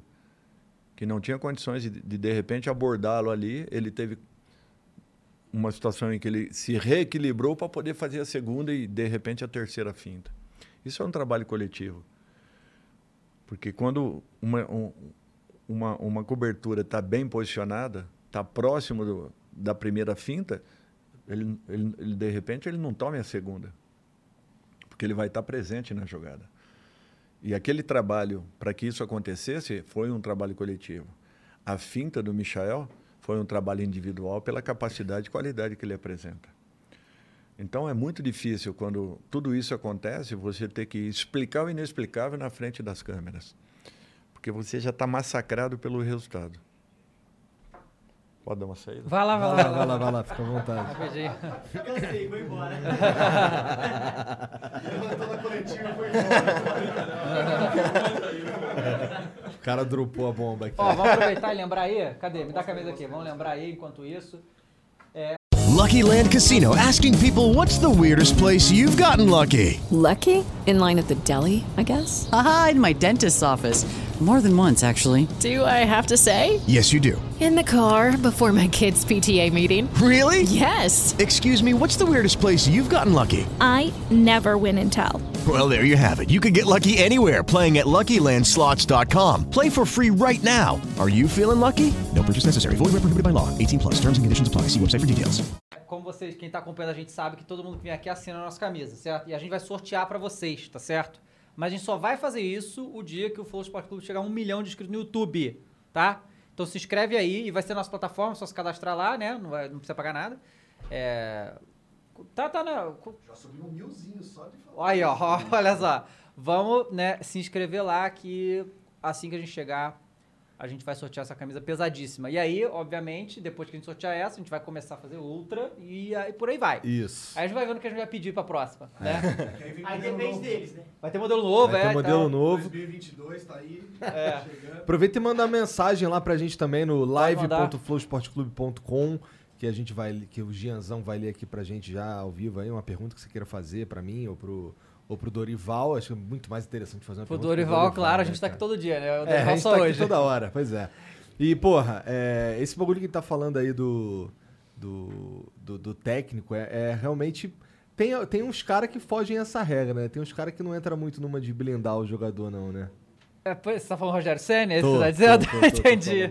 é, eu também era, é que eu não vi a Era a maior crítica que eu ontem. fazia. Não, ontem ele meio que mandou assim: ah, os 10 primeiros minutos o jogo já tava acabado, então não tenho mais nada pra falar sobre isso. Tipo, como se os 10 primeiros minutos não fizessem parte do jogo de futebol, entende? Foi meio, Aham. meio assim. Mas eu, eu, eu reclamava o tempo todo, Rogério, sobre isso. Que ele ia pra coletivo e falava: ah, o jogador tal não tá legal, fez não sei o que. Mas, pô, que sabe? É, isso aí eu não. É, tipo. Isso aí eu não concordo, não. Transfere. Na verdade, não é nem transfere a culpa, é.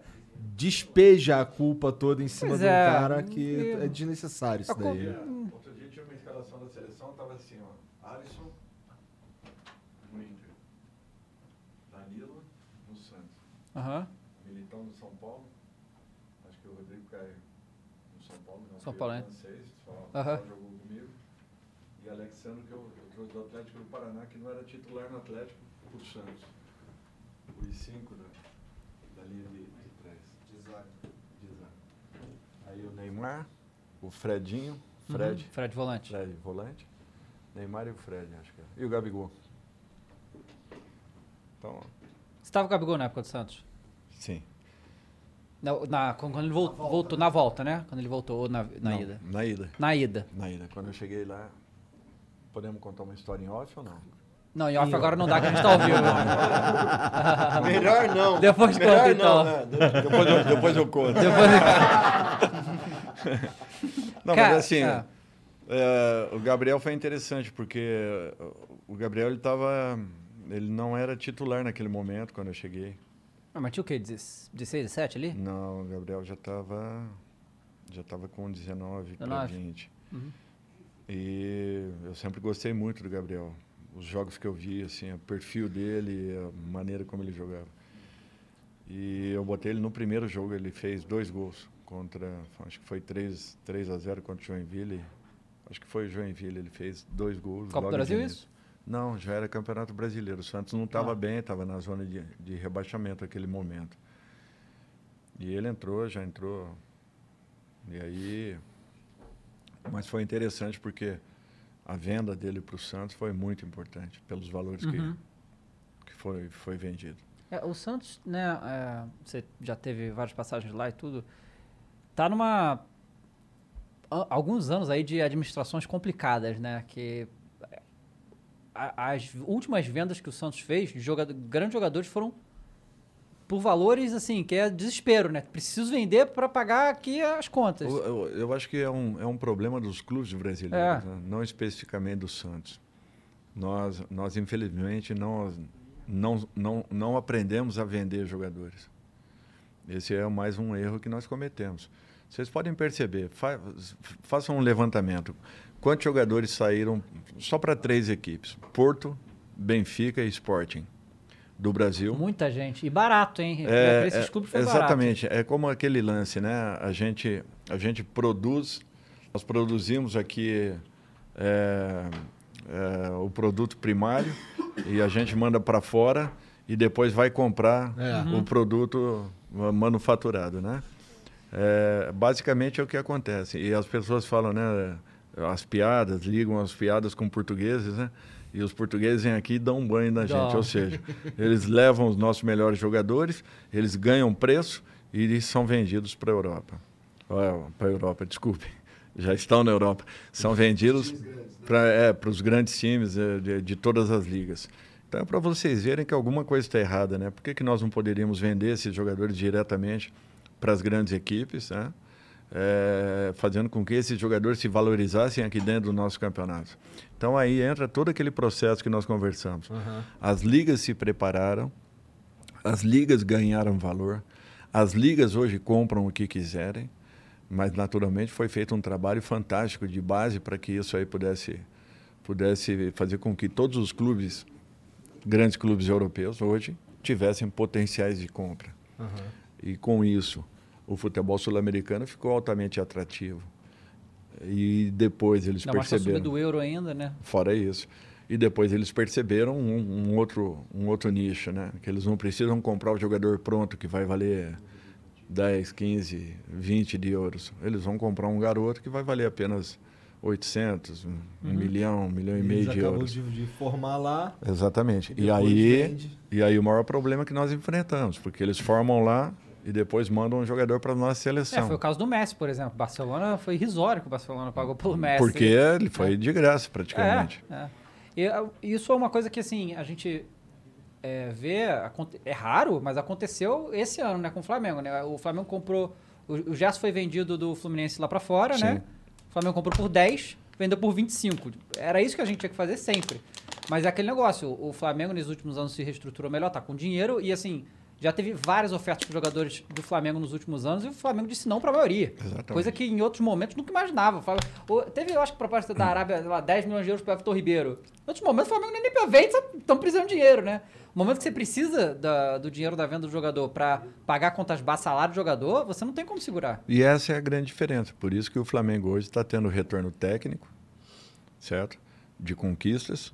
E, e, e os outros clubes não, porque vivem num processo de transição sempre, sempre remontando o time. Uhum, sempre montando. Nós estamos sempre remontando o time. Eu, eu me lembro que em 2018, quando eu dirigi por último o time do Flamengo, quando eu saí, eu falei que quando o Flamengo eh, eh, ganhasse a primeira competição, engatilharia uma sequência de competições. Por quê? Porque estava preparado para conquistas. O Flamengo se preparou para conquistar. Eu peguei a primeira gestão do Bandeira Uhum. e peguei a última gestão dele seis anos depois. E eu via a diferença que estava existindo no Flamengo. Flamengo de 2012, 13, Flamengo para 2018. Qual foi a principal diferença que tu viu? A estrutura. Estrutura. Estrutura física do clube, totalmente diferente. ah, ah, ah, aliás, absurdamente diferente. Interessante. O que foi feito pela, pela diretoria do presidente Bandeira e agora complementando né, pela, pela do Landim, é, fez com que o Flamengo, na minha opinião, pudesse e está preparado para se tornar um dos maiores clubes do mundo. Quando tu chegou lá em 18, é, tu ficou pouquinho tempo. Três meses. Era, mas isso estava combinado? Sim. Tá. Porque é, haveria uma, uma nova eleição no final do ano. E Entendi. Não, porque eu achei que tu tivesse sido sacaneado. Não, não, não, não, não fui. Eu fui sabendo da situação, conhecendo e tendo a possibilidade de, de poder permanecer desde que eh, mantivesse a diretoria. Conversei por duas vezes com, com o Braz, Marcos Braz, eh, mas não, não, não houve uma, uma Mas, possibilidade. então, então real. esses três meses aí, tu sabia que ia ficar três Sim, meses? sim, Entendi, sabia. Entendi. Daí, não, não, não fui enganado. Tá. Mas isso, Né? isso, isso, é uma, isso é uma constante no futebol brasileiro ou de vez em quando é sacaneado? O treinador, de O um modo treinador. geral? Treinador É. de modo geral. é. É, é, Nós vivemos numa, numa eterna corda bamba.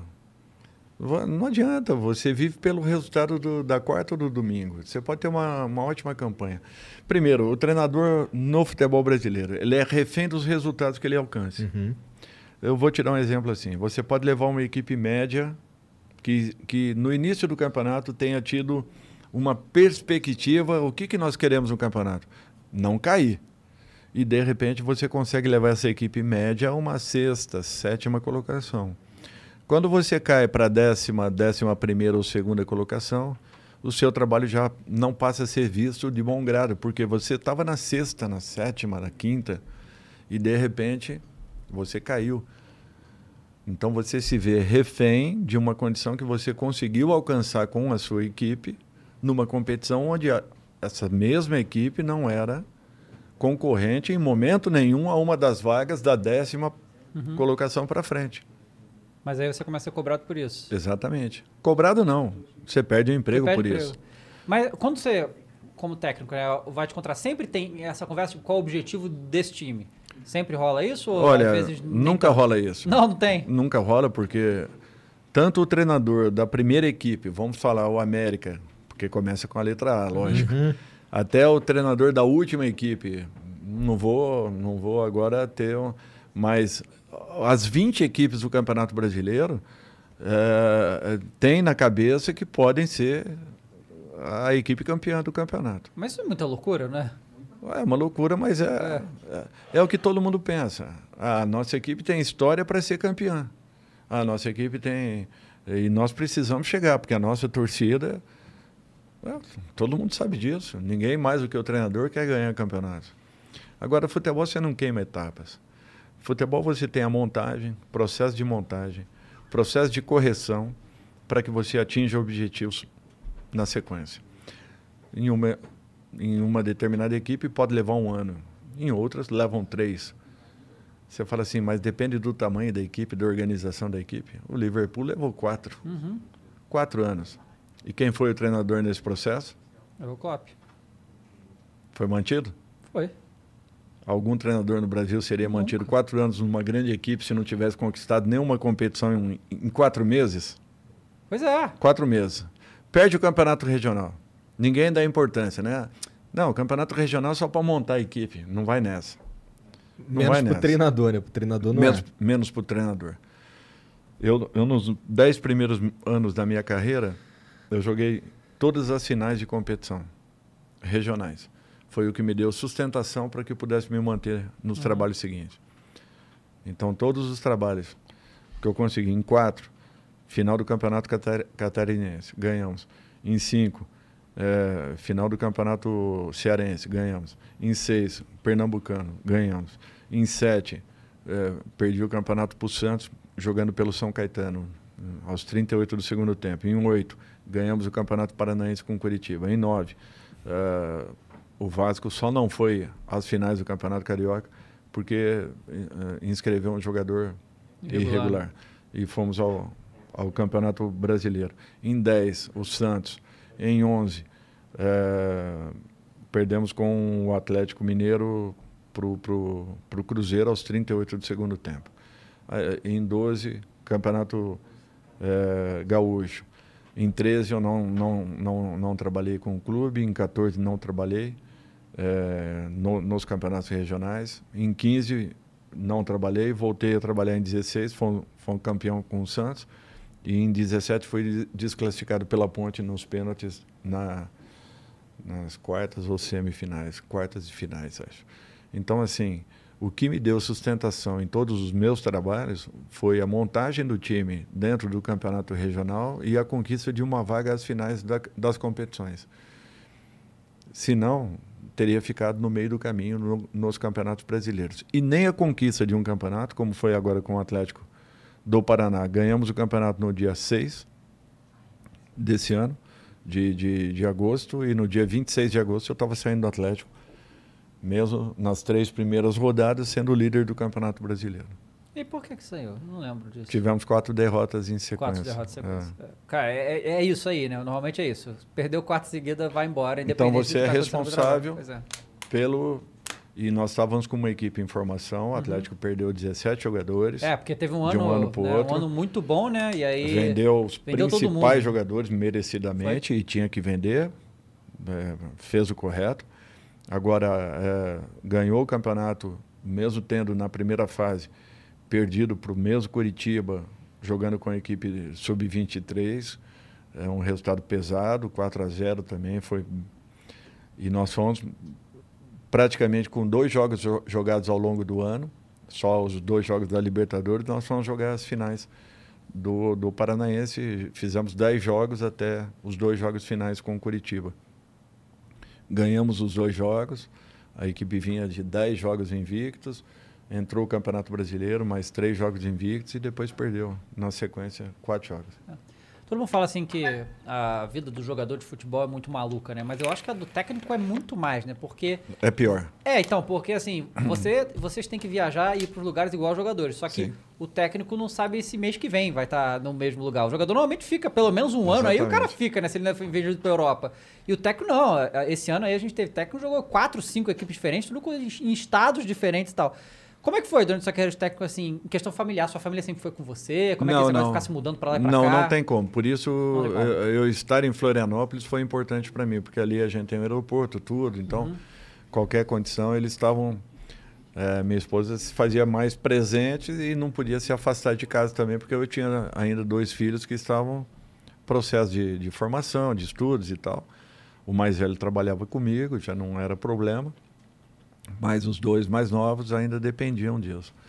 E ela eventualmente vinha, ficava 15 dias, voltava, ficava mais 10, 15, 20, 30, voltava novamente, assim. Então, nós mantivemos a base em Florianópolis e aí Fortaleza, Ceará, é, Fortaleza, Recife, é, Rio, enfim. Todos os locais, aí ela, ela que visitava. Bem, Seu último trabalho, então, foi, por enquanto, foi no Atlético Atlético. Paranaense, né? Aí você ficou esse ano parado, né? Esse ano, sim. O que, que você ficou fazendo esse ano aí, além de descansar agora? Olha, eu, eu dei uma solução na minha vida pessoal particular que eu precisava de algumas coisas, né? É, e principalmente uma, uma reorganização das coisas que eu vinha fazendo. Eu acho que eram importantes acontecerem porque eu já estava acumulando muitas coisas.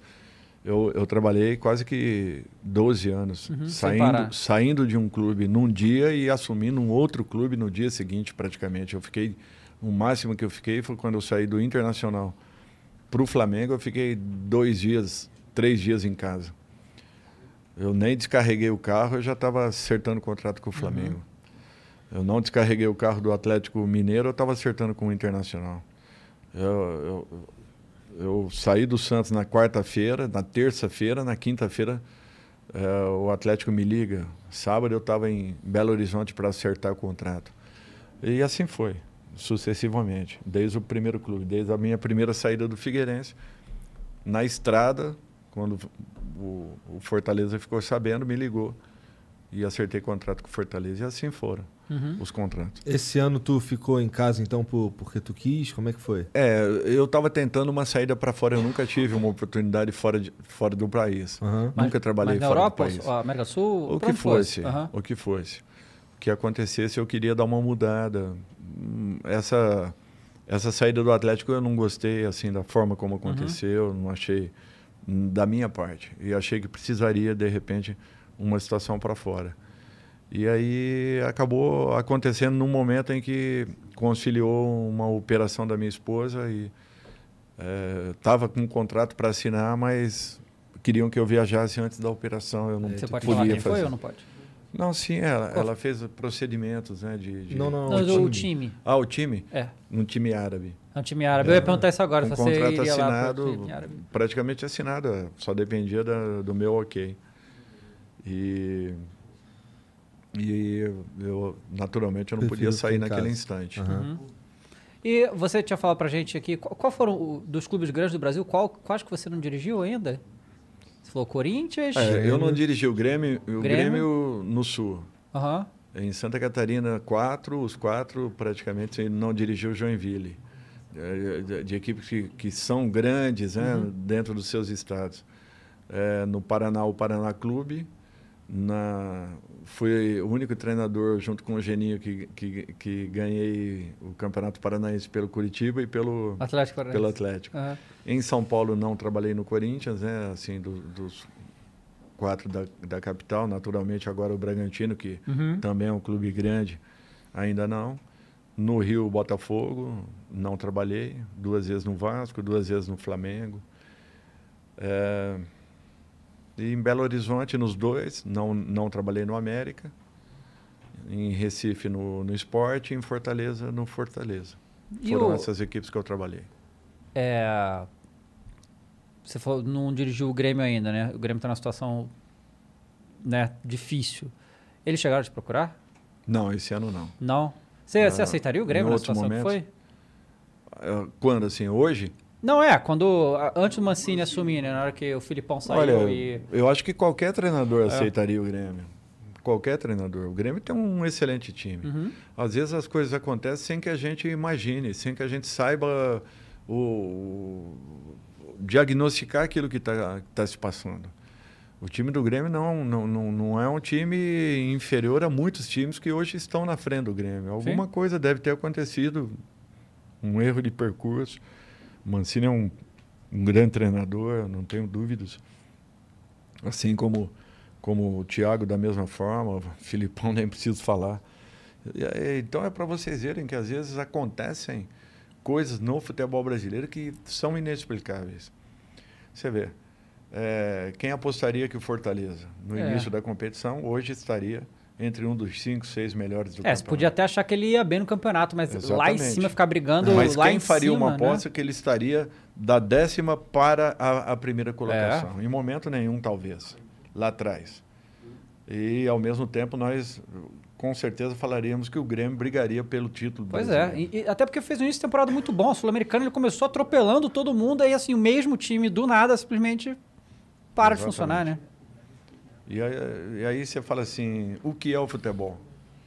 Futebol é o único esporte coletivo que não tem explicação, É. não tem receita, Aham. não tem como você mensurar o que possa acontecer daqui a uma semana.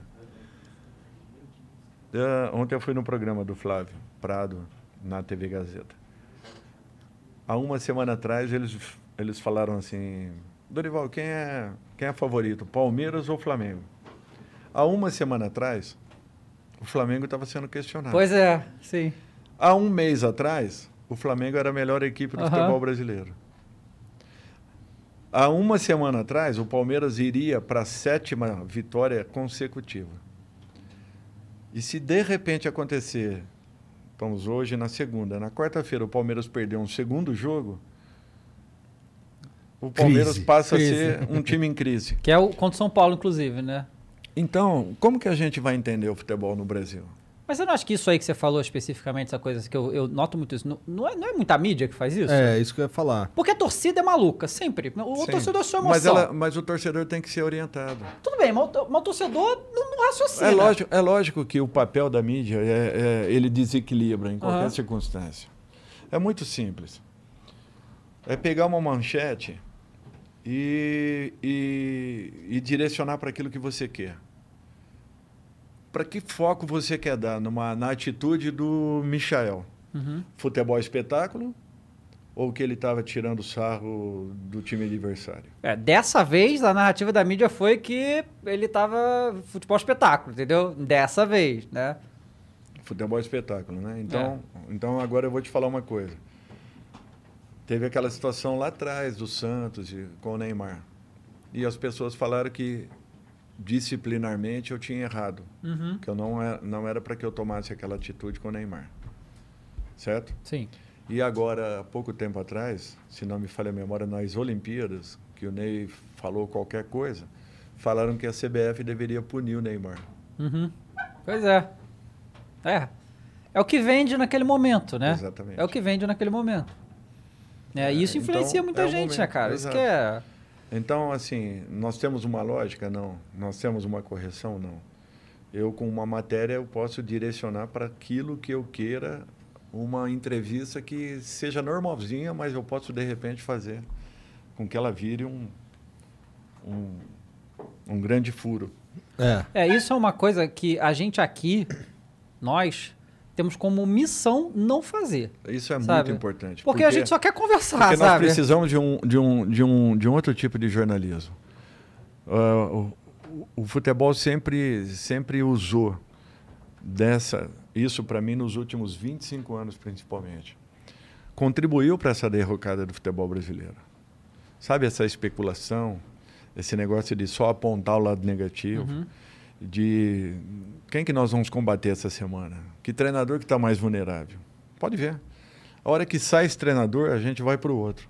A hora que sai esse treinador, a gente vai para o outro. Uhum. Isso não é, isso daí não é, não é propagar informação. Isso daí me desculpem, mas nós, nós também erramos ne- nesse sentido. E nós temos que assumir. Temos que assumir que nós contribuímos para a derrocada do futebol de um modo geral. Então, nós treinadores tivemos a nossa parcela, os jogadores tiveram a sua parcela, os dirigentes tiveram uma grande parcela, a mídia teve uma parcela con- considerável em tudo isso. Então, é para vocês verem que nós precisamos de uma mudança e de uma aproximação. Nós temos um produto vendável nas mãos. Nós mesmos denegrimos o produto. Nós queimamos o nosso produto. Por que isso? Por que aqui, que aqui, aqui dá mais clique tu falar mal É, de não, alguém. Não né? existe um interesse. É aí que tá. Isso que tu- não, tô- não, não existe um interesse é, coletivo no Brasil de fazer o futebol ser melhor. Exato. O que existe é a mídia querendo atenção para ganhar dinheiro, isso foi sempre assim, né? Só muda o jeito. A CBF querendo se enriquecer e se tornar mais gigante, que já é, e cada clube pensa em si. Exato. É mais ou menos isso. É, é cada um puxando para o seu lado. É, É, por que, que o futebol português começou a mudar muito? Porque se reuniram treinadores, representantes de atletas, imprensa de um modo geral, dirigentes. Eles valorizam o que é deles. Nós não sabemos fazer isso. Uhum. Eu citei a história da Marília Mendonça. Até outro dia era a rainha da sofrência. Uma menina que tinha uma capacidade absurda de criação. Uma menina que estava. Se tivesse na Europa, era com, comparada à Adele. Uhum. Potencial de voz, um canhão a voz dela. É, é, fazendo músicas e músicas. é, muitas com um ótimo nível, outras dentro de um mercado necessário. Aí cada um coloca da forma como queira. Mas assim, nunca teve a valorização que merecesse. Viva. Nunca teve essa valorização. Nunca teve o reconhecimento, não é a valorização, o reconhecimento que ela merecia. E assim, no- o futebol brasileiro, ele mesmo, ele mesmo se desgasta, ele mesmo se bate, ele mesmo se mata. O futebol brasileiro, ele depõe contra ele próprio. Quem? Os segmentos que estão em, em torno do futebol. Nós treinadores, nós jogadores, nós gestores, nós mídia de um modo geral, nós, enfim, torcedores. A gente sufoca os clubes.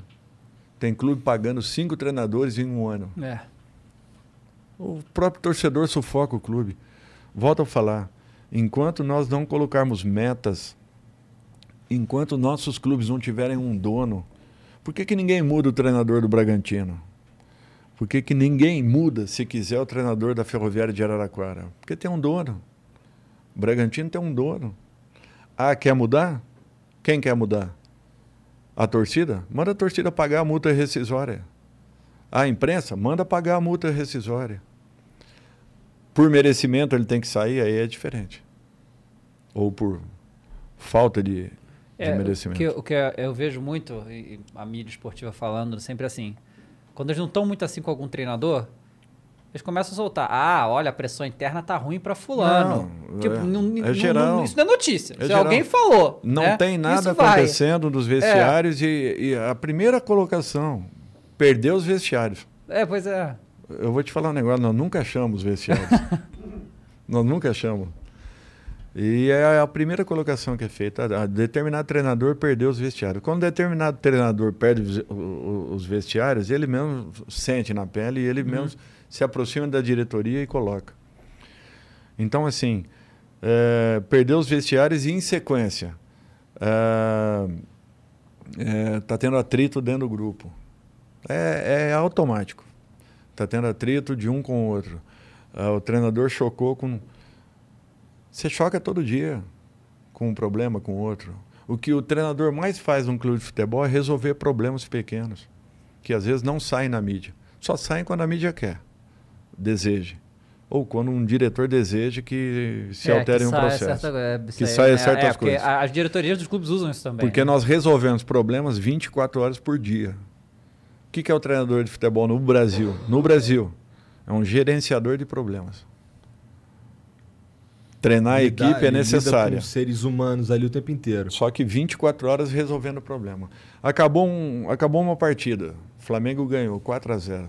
Quando você chega lá, hoje, você tem 30 jogadores no elenco. 11 jogaram, 3 entraram, certo? Ou 5 agora. Mas você tem 14 que estão ali descontentes.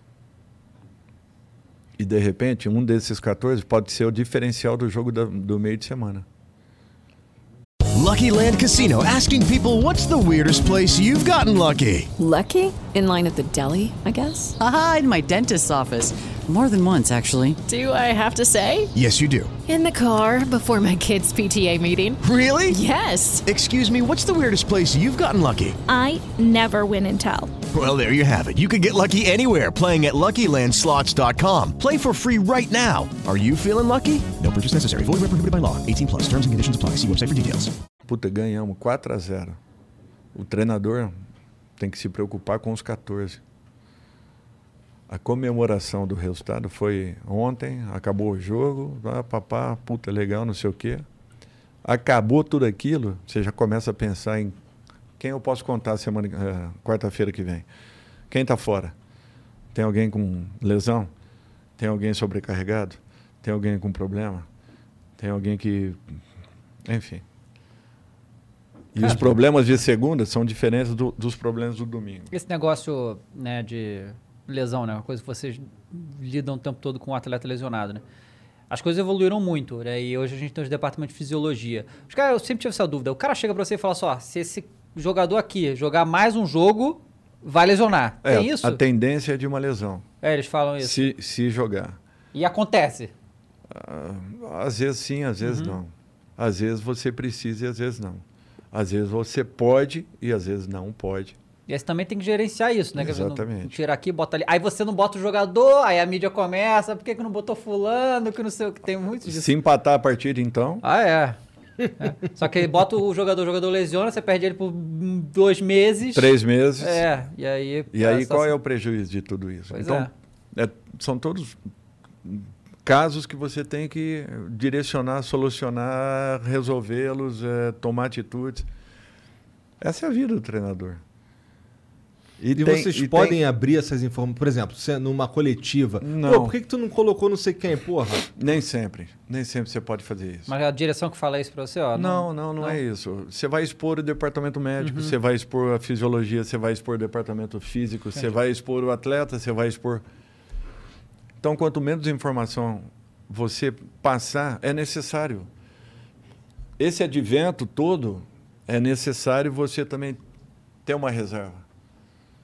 Porque isso daí, qualquer pequeno detalhe, as pessoas deturpam de tal forma que o que é uma simples informação, ela vira uma notícia que pode desequilibrar um, um elenco. Uhum. Da- depende da forma como ela for passada. Ou interpretada, o que é Sim, muito pior. Também é, tem outra coisa, né? Que a gente- eu, eu costumo falar assim, né? Eu só posso ter responsabilidade pelo que eu falo, não pelo que você entende. né? Exatamente. E hoje a gente vive numa época Só que, geralmente as pessoas elas entendem aquilo que elas querem. Exatamente, não aquilo que entendem- você fala. Exatamente, né? Muito, muito comum isso. Inclusive, a gente vê muito programa que fica horas só tentando, interpretando de várias maneiras o que um treinador ou um atleta falou. Exatamente. E é a todo instante isso acontecendo. Então, as informações, elas têm que ficar, ficarem restritas. Quanto menos acontecerem, você dá menos margem para que haja uma de- deturpação do que você está falando. E no fim das contas, então, o treinador é um colete à prova de balas gigante Ah, de todo lado. para todo. De todo lado. Porque quando tá bom, é, o atleta está descontente. Algum, alguns. É, quando não tá legal, a diretoria não está contente. É, o, o- o torcedor não está contente, a imprensa de um modo geral. É, O time pode estar ganhando. Ah, mas o ataque não está fazendo gols. Mas alguém está fazendo, ou o meio-campo, ou a zaga está fazendo, nós estamos ganhando jogos. Ah, mas o atacante principal não faz gol há sete jogos. Quer dizer, ninguém está falando que todos no elenco estão fazendo gols, por isso que o time está ganhando. Não. Nós estamos falando que o atacante principal não está fazendo gols. Essa é a matéria principal do dia. É, o Gabigol ficou uns jogos aí sem fazer gol, só era só isso que se falava. Quantos Aí é jogos pressão de jejum? pra caralho em cima do Quanto- Gabigol. É, quantos jogos de jejum o Gabigol vai ficar, que não sei o que e tal. E... É, Gabi sem gol, exatamente. né? É, você botou. é, Pois é. Não, é, ele fez isso, né? Ele, tirou, ele só botou Gabi agora, mas depois. Né? Não, não tem como, ele é o Gabigol. É, acabou. Gabigol já era. Cara, outro assunto que eu, é interessante que eu queria falar com você, que até que a gente já falou sobre- com alguns jogadores aqui, mas até com uma vez. E a arbitragem, hein? Como que é pro técnico isso aí? Que vo- vocês ficam ali com os outros árbitros também, né? Além do Sim. bandeirinha, tem o quarto árbitro, Quarto tem o árbitro. próprio árbitro. E como é que é isso? Você é, trabalha pré-VAR, pós-VAR? Como é que tá essa situação? Ah, eu, eu, eu acho que o VAR, ele, ele ainda tem uma margem é, é, de erros, e isso se acentuou muito nessas últimas duas, três semanas, mas, de um modo geral, 80% das, das intervenções, elas, elas são corretas. Eu acho que uma equipe não pode ser prejudicada. É lógico que nós perdemos muito daquele encanto, né, do gol. Hoje não dá É, para você comemorar um é. gol. Enquanto, enquanto o juiz não for para o meio campo e não autorizar a saída de bola, você não, não consegue comemorar. Só se for uma situação assim muito clara, sabe? Um gol contra, alguém colocou para dentro, aí que você vê que não tem condições de... Um gol de pênalti. é, de ter Pênalti, tido... é. É, por exemplo, né, ontem, ontem saiu um pênalti para o Fluminense e, e o VAR pegou uma falta do Wellington no meio campo do, do Fluminense. Quer dizer, se saísse o gol ali e você comemorasse, porque o lance foi todo ele normal até o pênalti. Anormal, de repente, na primeira jogada que foi uma bola quebrada, o Wellington né, deu um empurrão, é, é, ocasionou uma falta ali, a jogada seguiu e foi parar quase que no gol do Palmeiras. Então, é, você vê, se você está ali fora, você ia comemorar se fosse o gol, não o pênalti, também o pênalti, mas se fosse um gol, você comemoraria. De repente, alguns minutos depois, você seria informado que o gol não valeu. Então, é, é terrível isso. Assim, eu acho que é, os árbitros também precisam serem ajudados. É, nós, quando atletas, e isso também acontecia comigo, nós não ajudamos. Não, é.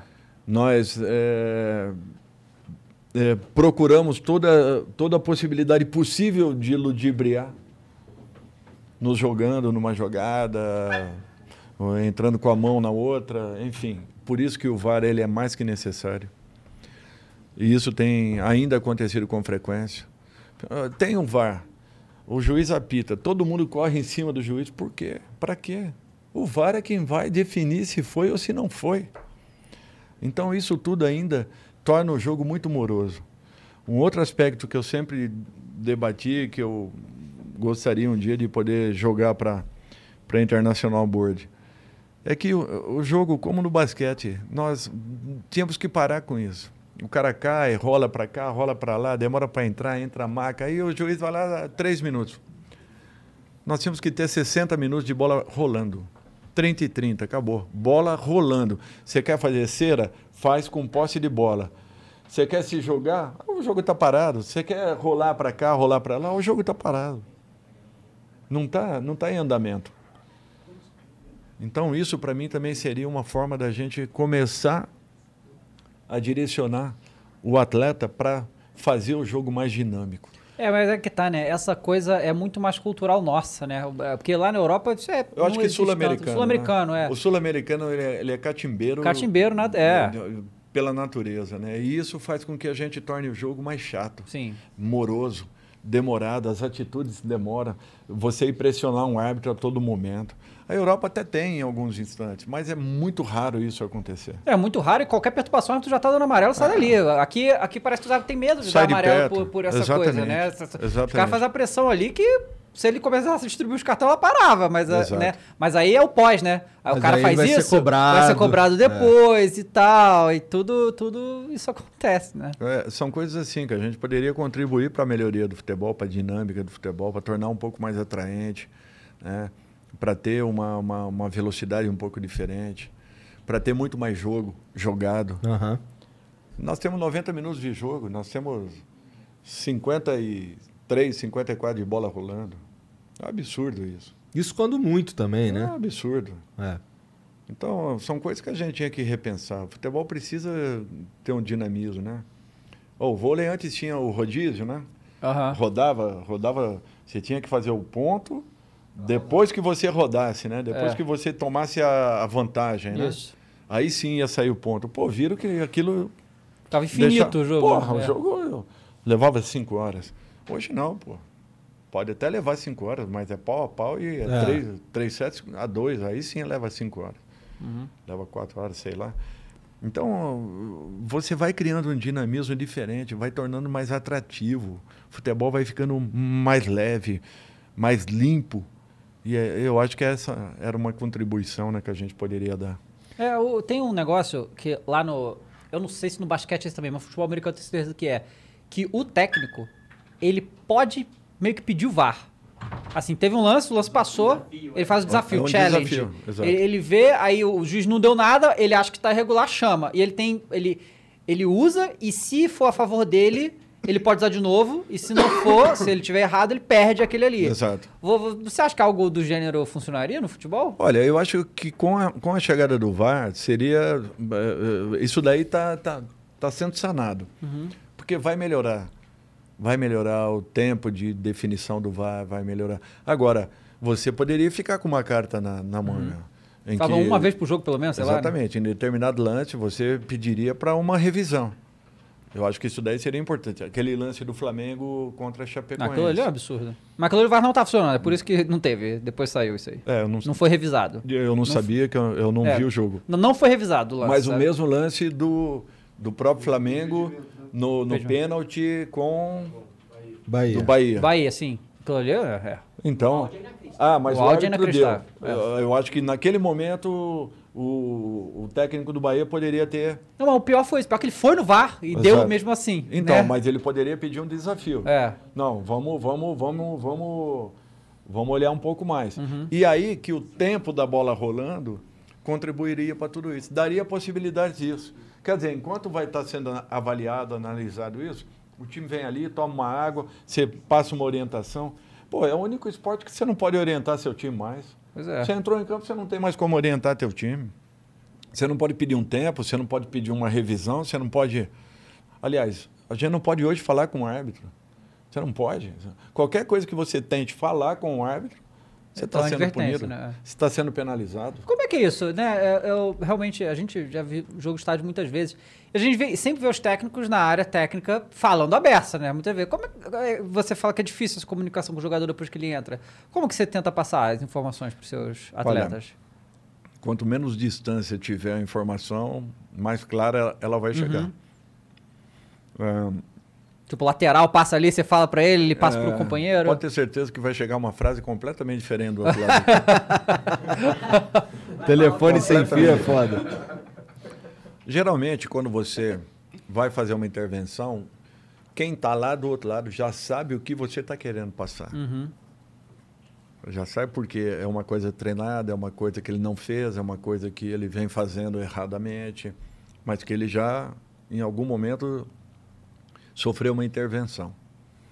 Então, é, geralmente um sinal, um- uma palavra que você fala e o cara já sabe o que é. Às vezes ele pode fazer que ele não entende. Ou Ah, não quero fazer, vou fingir que não, não, não, tomar, aqui. tomar aquela postura de que não está entendendo, não Aham. está entendendo e tal. Pode ser, mas não tem isso.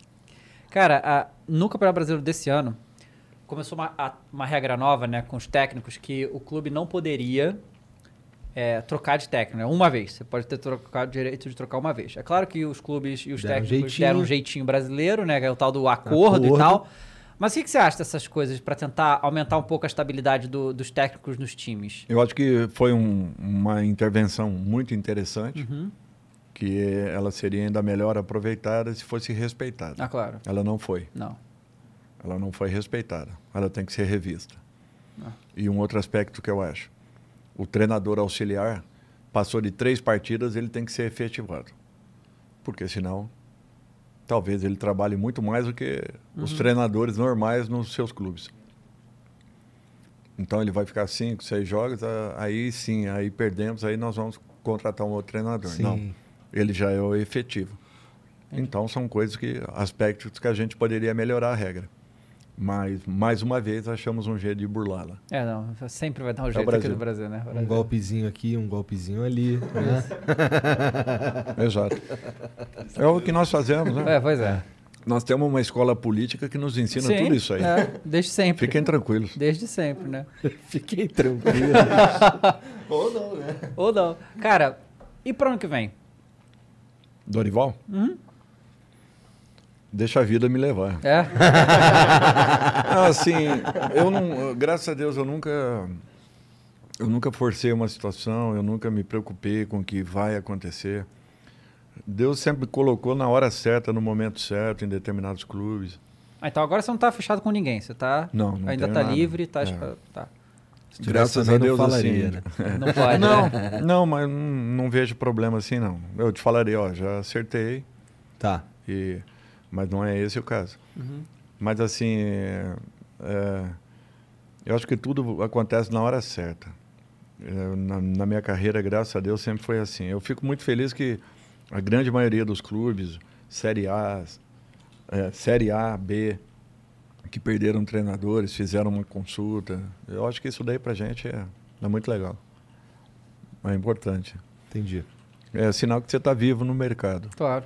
E cara, como é que é, como é que é para um treinador ficar perdendo direto jogador para seleção, essa essa nossa É, isso daí. essa nossa Você vê, agenda maluca? 2016, a gente no Santos e a gente brigando pela, pelas vagas iniciais ali do campeonato, né? Pela, pela, pela li- liderança do campeonato, bem próximos a Palmeiras, Flamengo. Era Palmeiras, Flamengo, Santos, Grêmio, se não me falha a memória. Tinha umas cinco a seis equipes. E aí nós perdemos o Zeca, o Thiago Maia e o Gabriel para a seleção olímpica por 60 dias. Caraca. E na sequência nós perdemos eh, o Gabriel, o Lucas Lima e o Ricardo Oliveira para a seleção que jogou a Copa América Centenária por mais 45 dias. E pior ainda que isso, em agosto eu perdi o, Bruno, o Gustavo Henrique com lesão séria no joelho e o, e o Luiz Felipe também. Dois zagueiros que na ocasião vinham sendo titulares, o Veríssimo estava fora. E, e o Santos, naquele ano, ainda assim foi vice-campeão brasileiro. Então, eu só lamento internamente, porque eu não tenho dúvidas que com esses jogadores no grupo, nós estaríamos brigando de uma maneira ainda mais direta pela, pelo título do campeonato. Tem remédio isso, será? Porque ó, o, o Flamengo, o Flamengo metade dos jogos desse Campeonato Brasileiro tava jogou desfalcado por causa de, de seleção. esses, essas paradas. É- é- esse daí é o prêmio por você ter uma boa equipe. É, então, meio Se absurdo, fuder, né? O. Santos, o, Santos, o Santos não tinha jogadores na seleção há um- algum tempo, desde a saída talvez do Neymar, e não tinha três jogadores e depois cinco jogadores na seleção brasileira há muito tempo. Talvez a, a última formação com Pelé, que tinha cinco, seis jogadores na seleção. Então isso é um prêmio para o atleta. Pro ao, me- atleta. ao mesmo tempo, é É uma penalidade uma, time. penalidade para o time. Para o treinador, então, nem, nem, nem se fala. Porque o treinador continua sob a pressão dos resultados. Totalmente. E você está no momento que afunila o seu campeonato. É. E o momento de definição. Você vai cortar a oportunidade de um cara defender a sua seleção, que é, O, o principal objetivo de vida de um atleta? Não dá para fazer isso. Não dá para fazer isso. Até porque amanhã, amanhã, eu poderia ter que tirar um desses caras do time. Aí eu não deixei ele ir para a seleção, impedi que ele fosse para a seleção e 15 dias depois eu, eu sou obrigado a tirá-lo do time. Imagina. Pois É, é, pois é. terrível. É, e. Tava falando né, que o Bayern de Munique teve 20 jogadores convocados para essa última rodada das eliminatórias. 20. É, o time- é mais do que o time inteiro, é dois times, né? E lá, pá, imagina se não parasse o campeonato lá, né? Imagina uma coisa dessa. Vai jogar Então. com. Né? E. O negócio é isso, né? É isso que você tá falando, o jeito que o futebol é tratado, né? Porque você, você tirar todos os jogadores do Campeonato Brasileiro, você tá diminuindo o produto do Campeonato Brasileiro. Exato. Né? Você está enfraquecendo o produto do Campeonato Brasileiro, não só enfraquecendo os times. Né? E, ah, obviamente, esse ano aí. Eu não sei como é que vai ser depois, mas assim, a desculpa agora foi a pandemia atrapalhou o calendário ano passado, esse ano. E aí, se eles não tivessem feito essa Copa América, que não tem a menor lógica ter tido Copa América esse ano de novo, ia ser menos, né? E- A CBF, Comembol e a FIFA não abrem mão de nada. Nada. E os clubes e os campeonatos. Que paguem. Não, e eles são obrigados, não têm escolha, né, cara? É uma coisa meio louca E isso. agora, né? agora eu quero levantar um outro aspecto, né? Que você falou que a Alemanha se recuperou rapidamente e É, e tá se recuperando, sim. Quantos jogadores tinham do Bayern? Nossa, muitos. O Bayern há quanto tempo joga junto? É, muitos anos. Aí a gente vai para a Espanha. Quanto tempo o Barcelona, quantos jogadores do Barcelona e do, e do, e do Real são convocados para a seleção? Muitos também. Também tá reconstrução a seleção da Espanha, né? Mas. Tudo da base do Barça. Tudo da base do Barça. E há quanto tempo esses jogadores jogam juntos? Pois é. Aí, então agora vamos para a seleção inglesa. Liverpool, Manchester City, United e mais Chelsea. um ou dois. Quantos jogadores cedem? É. Quantos jogadores já se conhecem? É. O Quanto, onde estão nossos jogadores, principais jogadores? É, cada um em cada canto, né? É, tudo separadão. Não joga junto, só se vê em época de, de seleção mesmo. Então é para vocês verem a diferença que faz isso. É, e a maioria desses jogam no próprio país também, Por né? isso eles, né? que esses últimos anos, quem ganhou, quem, quais foram os países que, que ganharam as últimas Copas do Mundo? É, Então é um fato para a gente repensar. pois é. Nós temos que repensar muito isso. Se nós queremos novamente a hegemonia do futebol, nós temos que dar um passo atrás, para que a gente possa amanhã dar um salto ali na frente. E nós temos que chamar todos os segmentos e se responsabilizarem por tudo aquilo que está acontecendo, que aconteceu e que futuramente possa acontecer com o futebol brasileiro. Porque nós estamos queimando um dos produtos mais vendáveis que nós temos nas mãos. E nós não sabemos fazê-lo, nós não sabemos vender, nós não sabemos valorizar, nós não sabemos sequenciar essa, essa formação eh, de novos atletas. Então nós precisamos dar uma parada Sim. e uma reavaliada em tudo isso, para que a gente possa, a partir daí, sermos um pouco, um pouco mais responsáveis pelas nossas atitudes e participarmos de uma maneira mais direta dessa recomposição do nosso futebol. Cara, do- dos jogadores que você já trabalhou, pra, qual, qual foi mais fora de série pra você? Foi o Neymar mesmo? Neymar. É, Que eu joguei, Denner. Denner. É, que eu vi jogar, não vou nem falar do Pelé, Aham. que é um diferencial, mas que eu vi jogar para mim foi o Zico. Uhum. É, que eu joguei foi o Denner, que eu dirigi foi o Neymar. O Neymar. Você tem, você tem algum, algum técnico que você tipo, se espelha, se inspira que você admira hoje Eu gosto mundo? muito do trabalho do, do Guardiola. É, Eu gosto muito. Guardiola é forte, sério mesmo. A maneira como ele. Agora, tem uma diferença muito grande em todos esses trabalhos de grandes treinadores. Né? É o tempo de desenvolvimento Uhum. Sim, todos do têm, trabalho. né? Todos têm tempo lá. É, a gente pega hoje a- o time do, do Atlético Mineiro, que o Cuca está fazendo um grande trabalho. Aí, é, o time foi montado há um ano e meio atrás, dois anos. Aí entra o São Paulo e continua esse processo E vai de se reforçando, evolução. né? Vai se reforçando. E entra o Cuca e finaliza tudo isso, com a possibilidade agora real de uma conquista de título. Esse processo demorou três a quatro anos.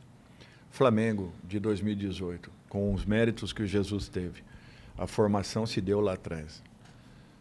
Na chegada, primeiro na, na reestruturação do clube, na chegada do, do, do Bandeira. não, não só do presidente, mas na chegada do- do- dos o jogadores. que- Diego, do Diego, e o Everton Ribeiro depois. eh, Everton, Arão. Uhum. Eh, Há quanto tempo esses jogadores estão no clube? É. Certo? Aí ainda depois ainda chega Felipe Luiz, chega Rafinha, chega eh, Gerson. Ger- Gerson, chega, enfim. Bruno Henrique Gabigol. É. Então é para vocês verem que tudo tem um tempo. É tempo de plantar, né? tempo de maturar, tempo de corrigir o solo. pra- daí ali na frente você vai colher. Aí você vai colher. E no futebol, esse processo, às vezes você tem quatro, cinco, às vezes seis treinadores. Às vezes seis treinadores. Na Europa, não. Um só faz todo esse trabalho. Por isso que você tem capacidade e condições de poder avaliar o trabalho de um profissional lá fora. Ah, mas o Jesus chegou aqui e deu resultado. Se ele pegasse na formação, eu duvido que ele ficaria três meses. Se ele pegasse no meio do caminho, eu duvido que ele ficaria cinco meses. Agora, tem méritos? Sempre tem. Mas quem inicia também tem. Quem intermediaria esse processo também tem. E quem finaliza esse processo também tem. Então é, é para vocês verem que tudo isso a gente precisa repensar. Os clubes não podem mais pagar esse preço que estão pagando pela ineficiência de quem administra. Uhum. E isso daí custou muito alto. Nós temos clubes hoje falidos ou à beira dela, de uma falência. E isso aí é um caso muito sério, porque são grandes equipes. Equipes que até, até ontem eram respeitadas no mundo todo. Sim. E de repente, ah, foram as últimas três, quatro gestões que fizeram isso. Não, isso daí vem de anos. Isso aí vem de anos. Com todas as equipes. Jean, tem mensagens aí pra nós? Mensagem pra caralho. É? Tem, tem. Bom, Mensagem pra caralho. Isso aí é a galera mandando mensagem É, no... eles mandam as mensagens pra, pra, gente. pra gente. bom, o delegado de Jaqueta mandou Salve Dorival, queria saber a sua opinião em relação aos comentários que o René Simões fez sobre o Neymar na época que você era técnico e responsável pela formação dele no Santos. Tomaria alguma atitude diferente hoje com o menino Ney? Olha, eu, eu acho que a atitude que eu tomei, para mim, era, era importante que ela fosse é, celebrada, confirmada, enfim. Eu, eu via que era uma punição técnica que eu daria para ele. É, eu tentei mostrar para o Neymar, e como eu mostraria para qualquer outro atleta, e não especificamente para ele, que a entidade ela é mais importante do que qualquer um de nós que estamos, independente do valor que nós tenhamos no momento para a nossa equipe. É, a colocação do, do, do, do René, é, é difícil a gente falar alguma coisa assim. Eu não tenho esse, esse perfil de, de comentar em cima de uma. É, foi um sentimento que ele teve. Não, a palavra talvez tenha sido um pouco, um pouco carregada, é, mas eu entendi o que ele quis é, mostrar. Porém, o Neymar nunca foi assim. Isso é um fato importante. Ele nunca foi de, é, de, de, de discutir, de.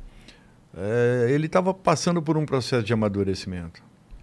Isso daí aconteceria com um jogador de 25, 26 anos, se não tivesse um preparo, assim como um garoto. E ele era um garoto naquela ocasião. Agora, disciplinarmente, eu não faria diferente daquilo que eu fiz, Uhum. mesmo que isso custasse o meu, meu trabalho como custou. É como você falou, tem que ter suas convicções, né? Se não tiver, você não tem mais nada. Né? E a disciplina, ela, ela tem que prevalecer Aham. em qualquer circunstância, em qualquer situação, Depende em do jogador, né? ambiente. Mas o resto do grupo como é que fica, tem tudo isso aí. né? Em qualquer ambiente, a disciplina, para mim, é é uma das palavras Uhum. e das ações que ela, ela, ela, ela tem que conviver em harmonia e ela vale para qualquer, para qualquer um de nós. Bom, o Ale Salvador mandou salve, salve família. Dorival, não que você seja o porta-voz de todos os técnicos brasileiros, mas você é o primeiro professor que vem aqui no, no Flow Esporte Clube. O que você acha do trabalho do Tite? Você concorda com quem pensa que o próximo técnico da seleção deve ser um estrangeiro? Um abraço. É, eu, eu sou um que pensa que, no- não o estrangeiro, eu acho que o nosso próximo técnico na seleção brasileira tem que ser o Pepe Guardiola. Eu acho que é isso aí que tinha que ser. Mas aí sou eu. Eu, eu coloco o Tite como um dos grandes treinadores do futebol mundial. Para mim, ele é um cara altamente preparado. Eh, Volto a falar, se ele tivesse na Europa, trabalhando na Europa, ele, ter- ele teria um outro tipo de reconhecimento. Aqui ele vai ser contestado sempre, como todos nós somos, não só treinadores, independente da função que ocupemos. Ah, ah, o meu vizinho comprou uma bicicleta. As pessoas não vão parabenizá-lo pela compra da bicicleta, vão questioná-lo como que ele conseguiu comprar a bicicleta. Então, isso daí é extensivo em todas as funções, em todas as posições. Eu contei a história da Marília, que para mim é, choca muito com isso que eu estou falando. É, o Tite é muito preparado. Ele dirige uma das maiores escolas de futebol do mundo, uma das, se não a maior seleção do, de futebol do planeta, que, como toda seleção, é, sofre por não ter ganho um torneio, que é uma Copa do Mundo. Copa do Mundo não é mais do que um torneio, e de repente, um dia que você tenha um erro, como nós tivemos com a Bélgica, pode te tirar de uma competição. É, mas ele não perde, ele não deixa de ter o valor que tem. Com relação ao treinador de fora, para mim, Guardiola é o melhor treinador de todos. É, se tivesse que vir um treinador de fora, eu não sou favorável que venha, mas se tivesse que vir, para mim seria o Guardiola, senão eu não traria nenhum. Mas por que, que você não é favorável ao treinador de fora? Porque eu acho que nós fomos cinco vezes campeões pelas, no, pelas nossas pernas, pela capacidade dos nossos profissionais. Ah, porque nós sempre tivemos grandes jogadores, então nós deveríamos ter sido 15 vezes campeões do É. mundo. Se fosse só jogadores. Algum, algum cuidado, alguma qualidade, é, al- al- algum adjetivo nós tínhamos. Os nossos treinadores sempre tiveram. É, as con- contestações começaram a acontecer e eu não não não não não foram erradas eu não acho que estavam errados quando começamos a, a ser a sermos contestados nós deixamos as coisas acontecerem. Nós também estamos pagando um preço alto. Também nunca fomos eh, incentivados e motivados a fazermos qualquer tipo de ação. Nunca foi exigido um curso de formação a não ser a educação física ou qualquer coisa paralela, três anos como, treina, como jogador profissional, cinco anos como jogador profissional. Essas eram as, as exi- exigências para sermos um treinador de futebol. Então, não nos preocupávamos com nada disso. O futebol mudou e nós não percebemos, por isso a nossa culpa é grande em todo esse processo. Mas eu acho que nós temos que valorizar o que nós temos aqui dentro. E os nossos treinadores também têm capacidade, senão não sobreviveriam a essa selvageria que é você dirigir um clube de futebol no Brasil, que não é fácil. Cu- Curiosidade que eu esqueci de montar. É, quando alguém contrata o Dorival, ele não contrata só o Dorival, né? Você tem um- uma equipe que vai com você. Qu- Quem é essa equipe? Eu tenho um preparador físico, chama Celso Rezende, está comigo desde, desde o meu primeiro clube, o Figueirense. É um auxiliar técnico, o Lucas, que é meu filho, está comigo desde 2010. E eu tenho um segundo auxiliar técnico, que é o, o Leonardo Porto. Hoje ele está no Fortaleza, trabalhando até o momento que a gente acerte uma nova condição. Hum, legal. Já? Bom, o Lux Rue mandou: Doriva, você que viveu os dois lados no Santos, por ser uma cidade pequena e que vive o time, você acha que o Santos é o time que tem a maior pressão quando se encontra em uma fase ruim, pois você não pode sair para ir na rua, por exemplo, e na fase boa é o melhor local para trabalhar? Olha, eu acho que não. É, nem tanto negativamente quanto positivamente. É, eu acho que em qualquer circunstância, em qualquer situação, em qualquer cidade do Brasil, se o seu time não tiver em boas condições, não é fácil. Você, é, às vezes, não é contestado. Você é, é, as pessoas te abordam como se fossem grandes amigos, querendo saber do seu time, essas coisas. Às vezes uma observação, às vezes uma, uma frase, às vezes uma colocação andando mesmo. Aham. Mas sempre existe isso. Quer esteja num bom momento ou num mau momento. Então eu não acho que o Santos seja diferente da, da maioria das equipes. É natural que é uma cidade um pouco menor, se concentra muito mais a força do Santos. Então, quando esteja num momento positivo, puxa, legal, todo mundo te buzina, então É. dá um tchauzinho. Mas no lado negativo, não é assim tão diferente daquilo que eu vejo em outros clubes, não. Legal. O Acriano mandou aqui: além desse lance de jogador derrubar técnico, existe o contrário disso no futebol? Essa semana o Xavi deu uma barrada no Dembélé e tá fazendo ele pagar multa por chegar atrasado nos treinos do Barça. É, é, não é que ele está fazendo. eh, Ele quer que todos se enquadrem a uma, a uma condição. A, a multa, é, isso daí existe em todo clube. É uma caixinha que os jogadores eh, buscam ali é, é, a- angariar recursos para que futuramente aí se dê para uma instituição, no final do ano, geralmente. Isso daí existe em todos os clubes. Por quê? Porque eh, o jogador às vezes é folgado. É, eu falo isso de cadeira porque eu convivi sendo atleta e às vezes você tem um atraso. Pode acontecer. Tua esposa teve um problema, teu filho teve um problema, você pegou um trânsito, coisa que se você treina às 8 horas, você tem que sair da tua casa às 6. Por quê? Porque às 8 você tem que estar no campo. Você vai ter uma hora, uma hora e meia ali, mas você tem que estar mais cedo. É injustificável em muitos momentos o atraso, porém acontece. Acredito que com o Dembélé ele já tenha tido esse problema N, N vezes, então é é apenas uma repetição. E o Xavi tá, implantou no Barcelona esse tipo de. de, de- é, é um regramento né, que é feito é, de horários, de, de, de, de algumas obrigações que de repente não estavam acontecendo no clube. E que para que se reorganize, é, é, é normal que você inicie por um processo de, de, de, de, de tentar eh, normatizar algumas situações que, de repente, eh, eh, possam estar fugindo ali a um contexto inicial. Ou seja, os jogadores não tinham hora para chegar, chegava quem quisesse, não tinha obrigatoriedade de tomar um café no clube e almoçar no clube, agora está tendo. Eh, o jogador tem que chegar uma hora e meia antes de todo treinamento, porque ele tem que fazer botinha, ele tem que fazer um tratamento. O que é botinha? Ele, a, a botinha é quando você faz uma proteção no seu tornozelo, se é o caso. Né? tá, se então, precisar. se ele tem uma lesão, ele Tá. tem que. ele- primeiro, o jogador hoje ele entra no clube, ele tem que fazer alguns trabalhos que são é, é, preventivos. É uma sequência de trabalhos que são feitos é, é, com um preparador físico, que podem, podem ser, serem feitos numa academia, numa área aberta, enfim, são, são preventivos. É, isso daí demanda tempo. O jogador não pode chegar lá, vestir a roupa, sair correndo e entrar ali dentro. Primeiro ele tem que passar no departamento médico, nós temos que saber como foi a noite dele, como foi ah, o treinamento da semana, da- do dia anterior, se ele está sentindo alguma, alguma dor.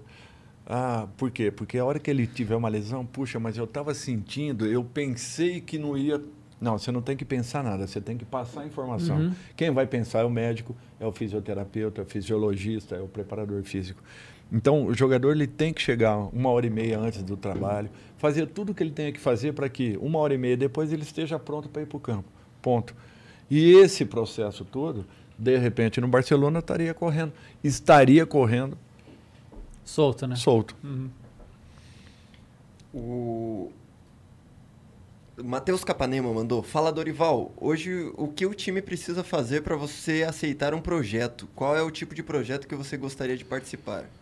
Matheus, é, projeto no futebol brasileiro é utopia, velho.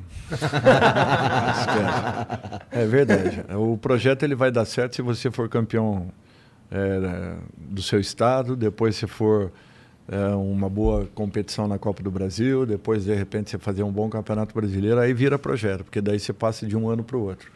Do contrário, não vira projeto. Do contrário, o projeto é só seu. Então, você tem que projetar ganhar jogos. No Brasil, você não faz trabalho, você faz resultados. Quem faz trabalho aqui é um, um outro setor. São outras pessoas. O Tijuana Iá mandou. Dorival, os vascaínos aqui do chat querem saber se você toparia a missão de tirar o gigante da colina da Série B. E aí, acho que rola? Já fez isso aí, né? Já fez, é. eu, eu, eu nunca tive problema em nenhum lugar assim. Eu trabalho, o time está na Série A, na Série B, para mim não tem esse problema não. É, esse ano eu não pude trabalhar por N motivos, mas o Vasco é um time que eu tenho no meu coração. É, assim, sem essa conotação, ah, o Dorival está se oferecendo, não, jamais. Não estou me oferecendo, não, mas faria qualquer tipo de trabalho com qualquer clube, principalmente um clube que eu já passei. É triste o Vasco não ter subido, né? Eu acho, né? Cruzeiro, eu, eu, mesmo eu como Vasco. flamenguista, eu gostaria que o Vasco voltasse, porque não tem graça ter rival e É, não jogar contra ele, pô. Não, e é muito complicado para um clube você ficar. E até é, outro dia eu estava pensando numa situação que eu, eu con- conversei com, com o Rodrigo Caetano na ocasião que nós estávamos no Vasco, né? E ele me falava, Dorival, nós não podemos só subir, nós temos que ganhar o campeonato. Eu falei, Rodrigo, você não tem ideia do quanto é difícil ganhar uma segunda divisão. Ele falou, é, mas nós temos que ganhar. E hoje eu vejo o quanto é difícil um campeonato assim. Séries C, D e B é muito difícil de ser ganho. Não é fácil. Às vezes, ele- tem um nível de exigência até maior do que uma Série A, que às vezes é muito parelha, muito equilibrada e que geralmente dois ou três equipes despontem para brigarem pelo título. Séries B, C e D são muito mais iguais, muito mais próximas, muito mais equilibradas. É muito difícil. Por isso que eu valorizo muito essa conquista que nós tivemos pelo Vasco. Porque não foi fácil. Com tudo que aconteceu aquele ano no clube, a gente conseguir chegar eh, ao título daquele campeonato. O Big Fish 1949 mandou. Dorival, duas perguntas aleatórias aqui. Um, qual é o seu grande ídolo ou quem você, ou quem você viu jogar que mais te impressionou? Já falamos sobre isso. Falamos. E dois, qual a situação mais engraçada que você viveu no futebol? Um abraço. É, meu grande ídolo é meu tio, por tudo que ele me proporcionou. E, e para mim foi o Zico em todos os aspectos. É, pelo ser humano que é, pelo, pelo, pelo jogador, então, pelo profissional, nem se fala. Mas eu tenho um carinho muito grande por ele e, sempre acompanhei a, a carreira do Zico. Ah, pitoresco, rapaz, eu tive várias histórias assim, mas, por exemplo, eu já perdi um avião. Perdi não. É, era a segunda viagem que nós tínhamos. A Ferroviária de Araraquara tinha feito uma grande campanha em 82 no Campeonato Paulista e subiu para uma das vagas do Campeonato Brasileiro. E nós fomos representando uma das seis vagas na época do, dos times paulistas, uma era da Ferroviária. E nós fomos de, de São Paulo para Brasília, jogarmos e jogaríamos de Brasília a Curitiba. E quando nós fomos, nós fomos com a Varig. Caraca, E- Varig. Varig, hein? E eu fiquei com aquilo na cabeça. E, e aquele dia a gente estava. Nós descemos no aeroporto de, de Brasília para conhecer, porque nós chegamos bem antes assim da viagem. E acho que estava tendo um atraso de voo. E nós descemos para conhecer. De repente, nós vimos assim no, no, no, no, no relógio do, do aeroporto. E estava quase na hora do nosso embarque. Puta, não. o pessoal saiu correndo e eu fui pegar a minha mala que eu tinha deixado num banco ali do lado. Eu estava conversando com os caras e tal, e deixei a mala, eu fui pegar. Quando eu virei, os- não vi mais ninguém. Então, O time inteiro tava lá. Tava. Aham. Tava a delegação toda. E entrei correndo. Entrei correndo no aeroporto, dei o meu bilhete e, e fui. Na época, o aeroporto fazia assim: você ia reto e lá ele bifurcava. Né? Ele, ele, ele criava uma. para a esquerda ou para a direita. Não tinha ainda essas divisões que tem lá.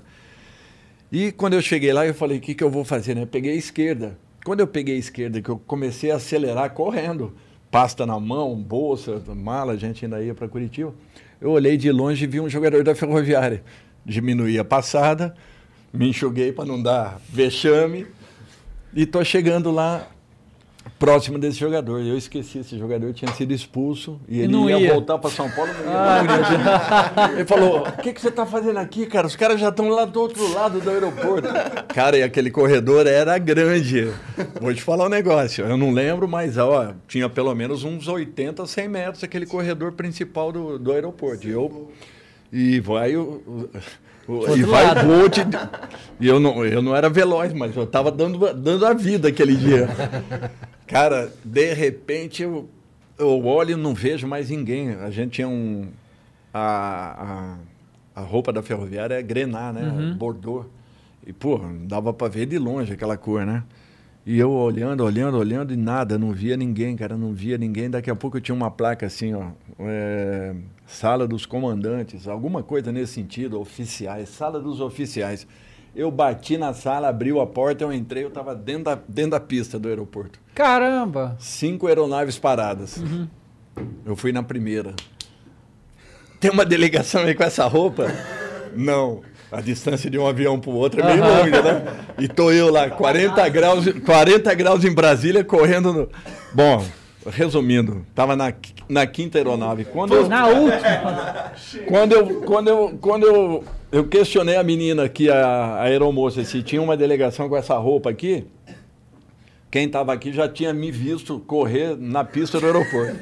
Então vocês imaginem o que eu fui ah, xingado. A hora que eu entrei no, aeroporto, no, no- no avião, que eu subi, transpirando que nem um maluco, tava molhado, completamente molhado, porque puta, era uma roupa pesada, cor escura e correndo meio-dia no aeroporto de Brasília. A hora que eu entrei, no, cara, o avião inteirinho levantou e começou a me aplaudir. Eu vou te falar, nunca passei tanta vergonha na minha vida. E o duro é que a- o meu banco era um dos últimos lá atrás. Quer dizer, fui tomando peteleco até chegar na. Essa foi uma delas, mas. Essa foi boa mesmo. Bom, o Fernando Torres mandou aqui. Salve Dorival, conta um pouco sobre a discussão que rolou durante um treino com o Diego Alves em 2018. Qual foi o real motivo? Abraço. Não, não foi assim. Não foi durante o treino. É, eu chamei o Diego e falei que ele não ia jogar. Ele estava voltando de uma lesão. Ele tinha ficado alguns jogos, um, acho que quatro ou cinco jogos fora da equipe. Eu não lembro bem assim os números.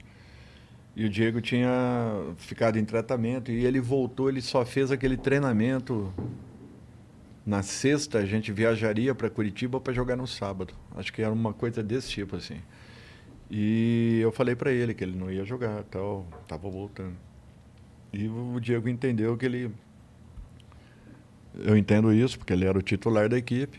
Ele entendeu que ele ele voltaria como titular. E como o time estava indo bem, o time tinha tido uma reação muito boa, tinha feito acho que quatro vitórias em sequência. O César não tinha tomado gols ainda. Eu achei que fosse um risco desnecessário correr aquele risco. O Diego entendeu de uma outra forma. Basicamente foi isso. Mas, assim, respeito muito o Diego. Tenho, tenho ele aí como um dos grandes goleiros do futebol brasileiro. Não, não tem, tem nada demais não, na situação. Bom, que é isso. Foi. É isso? Então, pega a camisa aí. Dorival, pô, muito obrigado, muito obrigado por trocar mesmo, essa ideia cara. com a gente, Que foi é maneiro isso. demais. Foi quais, um são quais são tuas redes sociais, cara? Ah, eu tenho, eu tenho um Insta, né? É. Dorival, Dorival Júnior Oficial. Júnior Extenso ou é JR? Ah, JR. né? Dorival JR. É. Tá. Pra encontrar só o Instagram. Exatamente.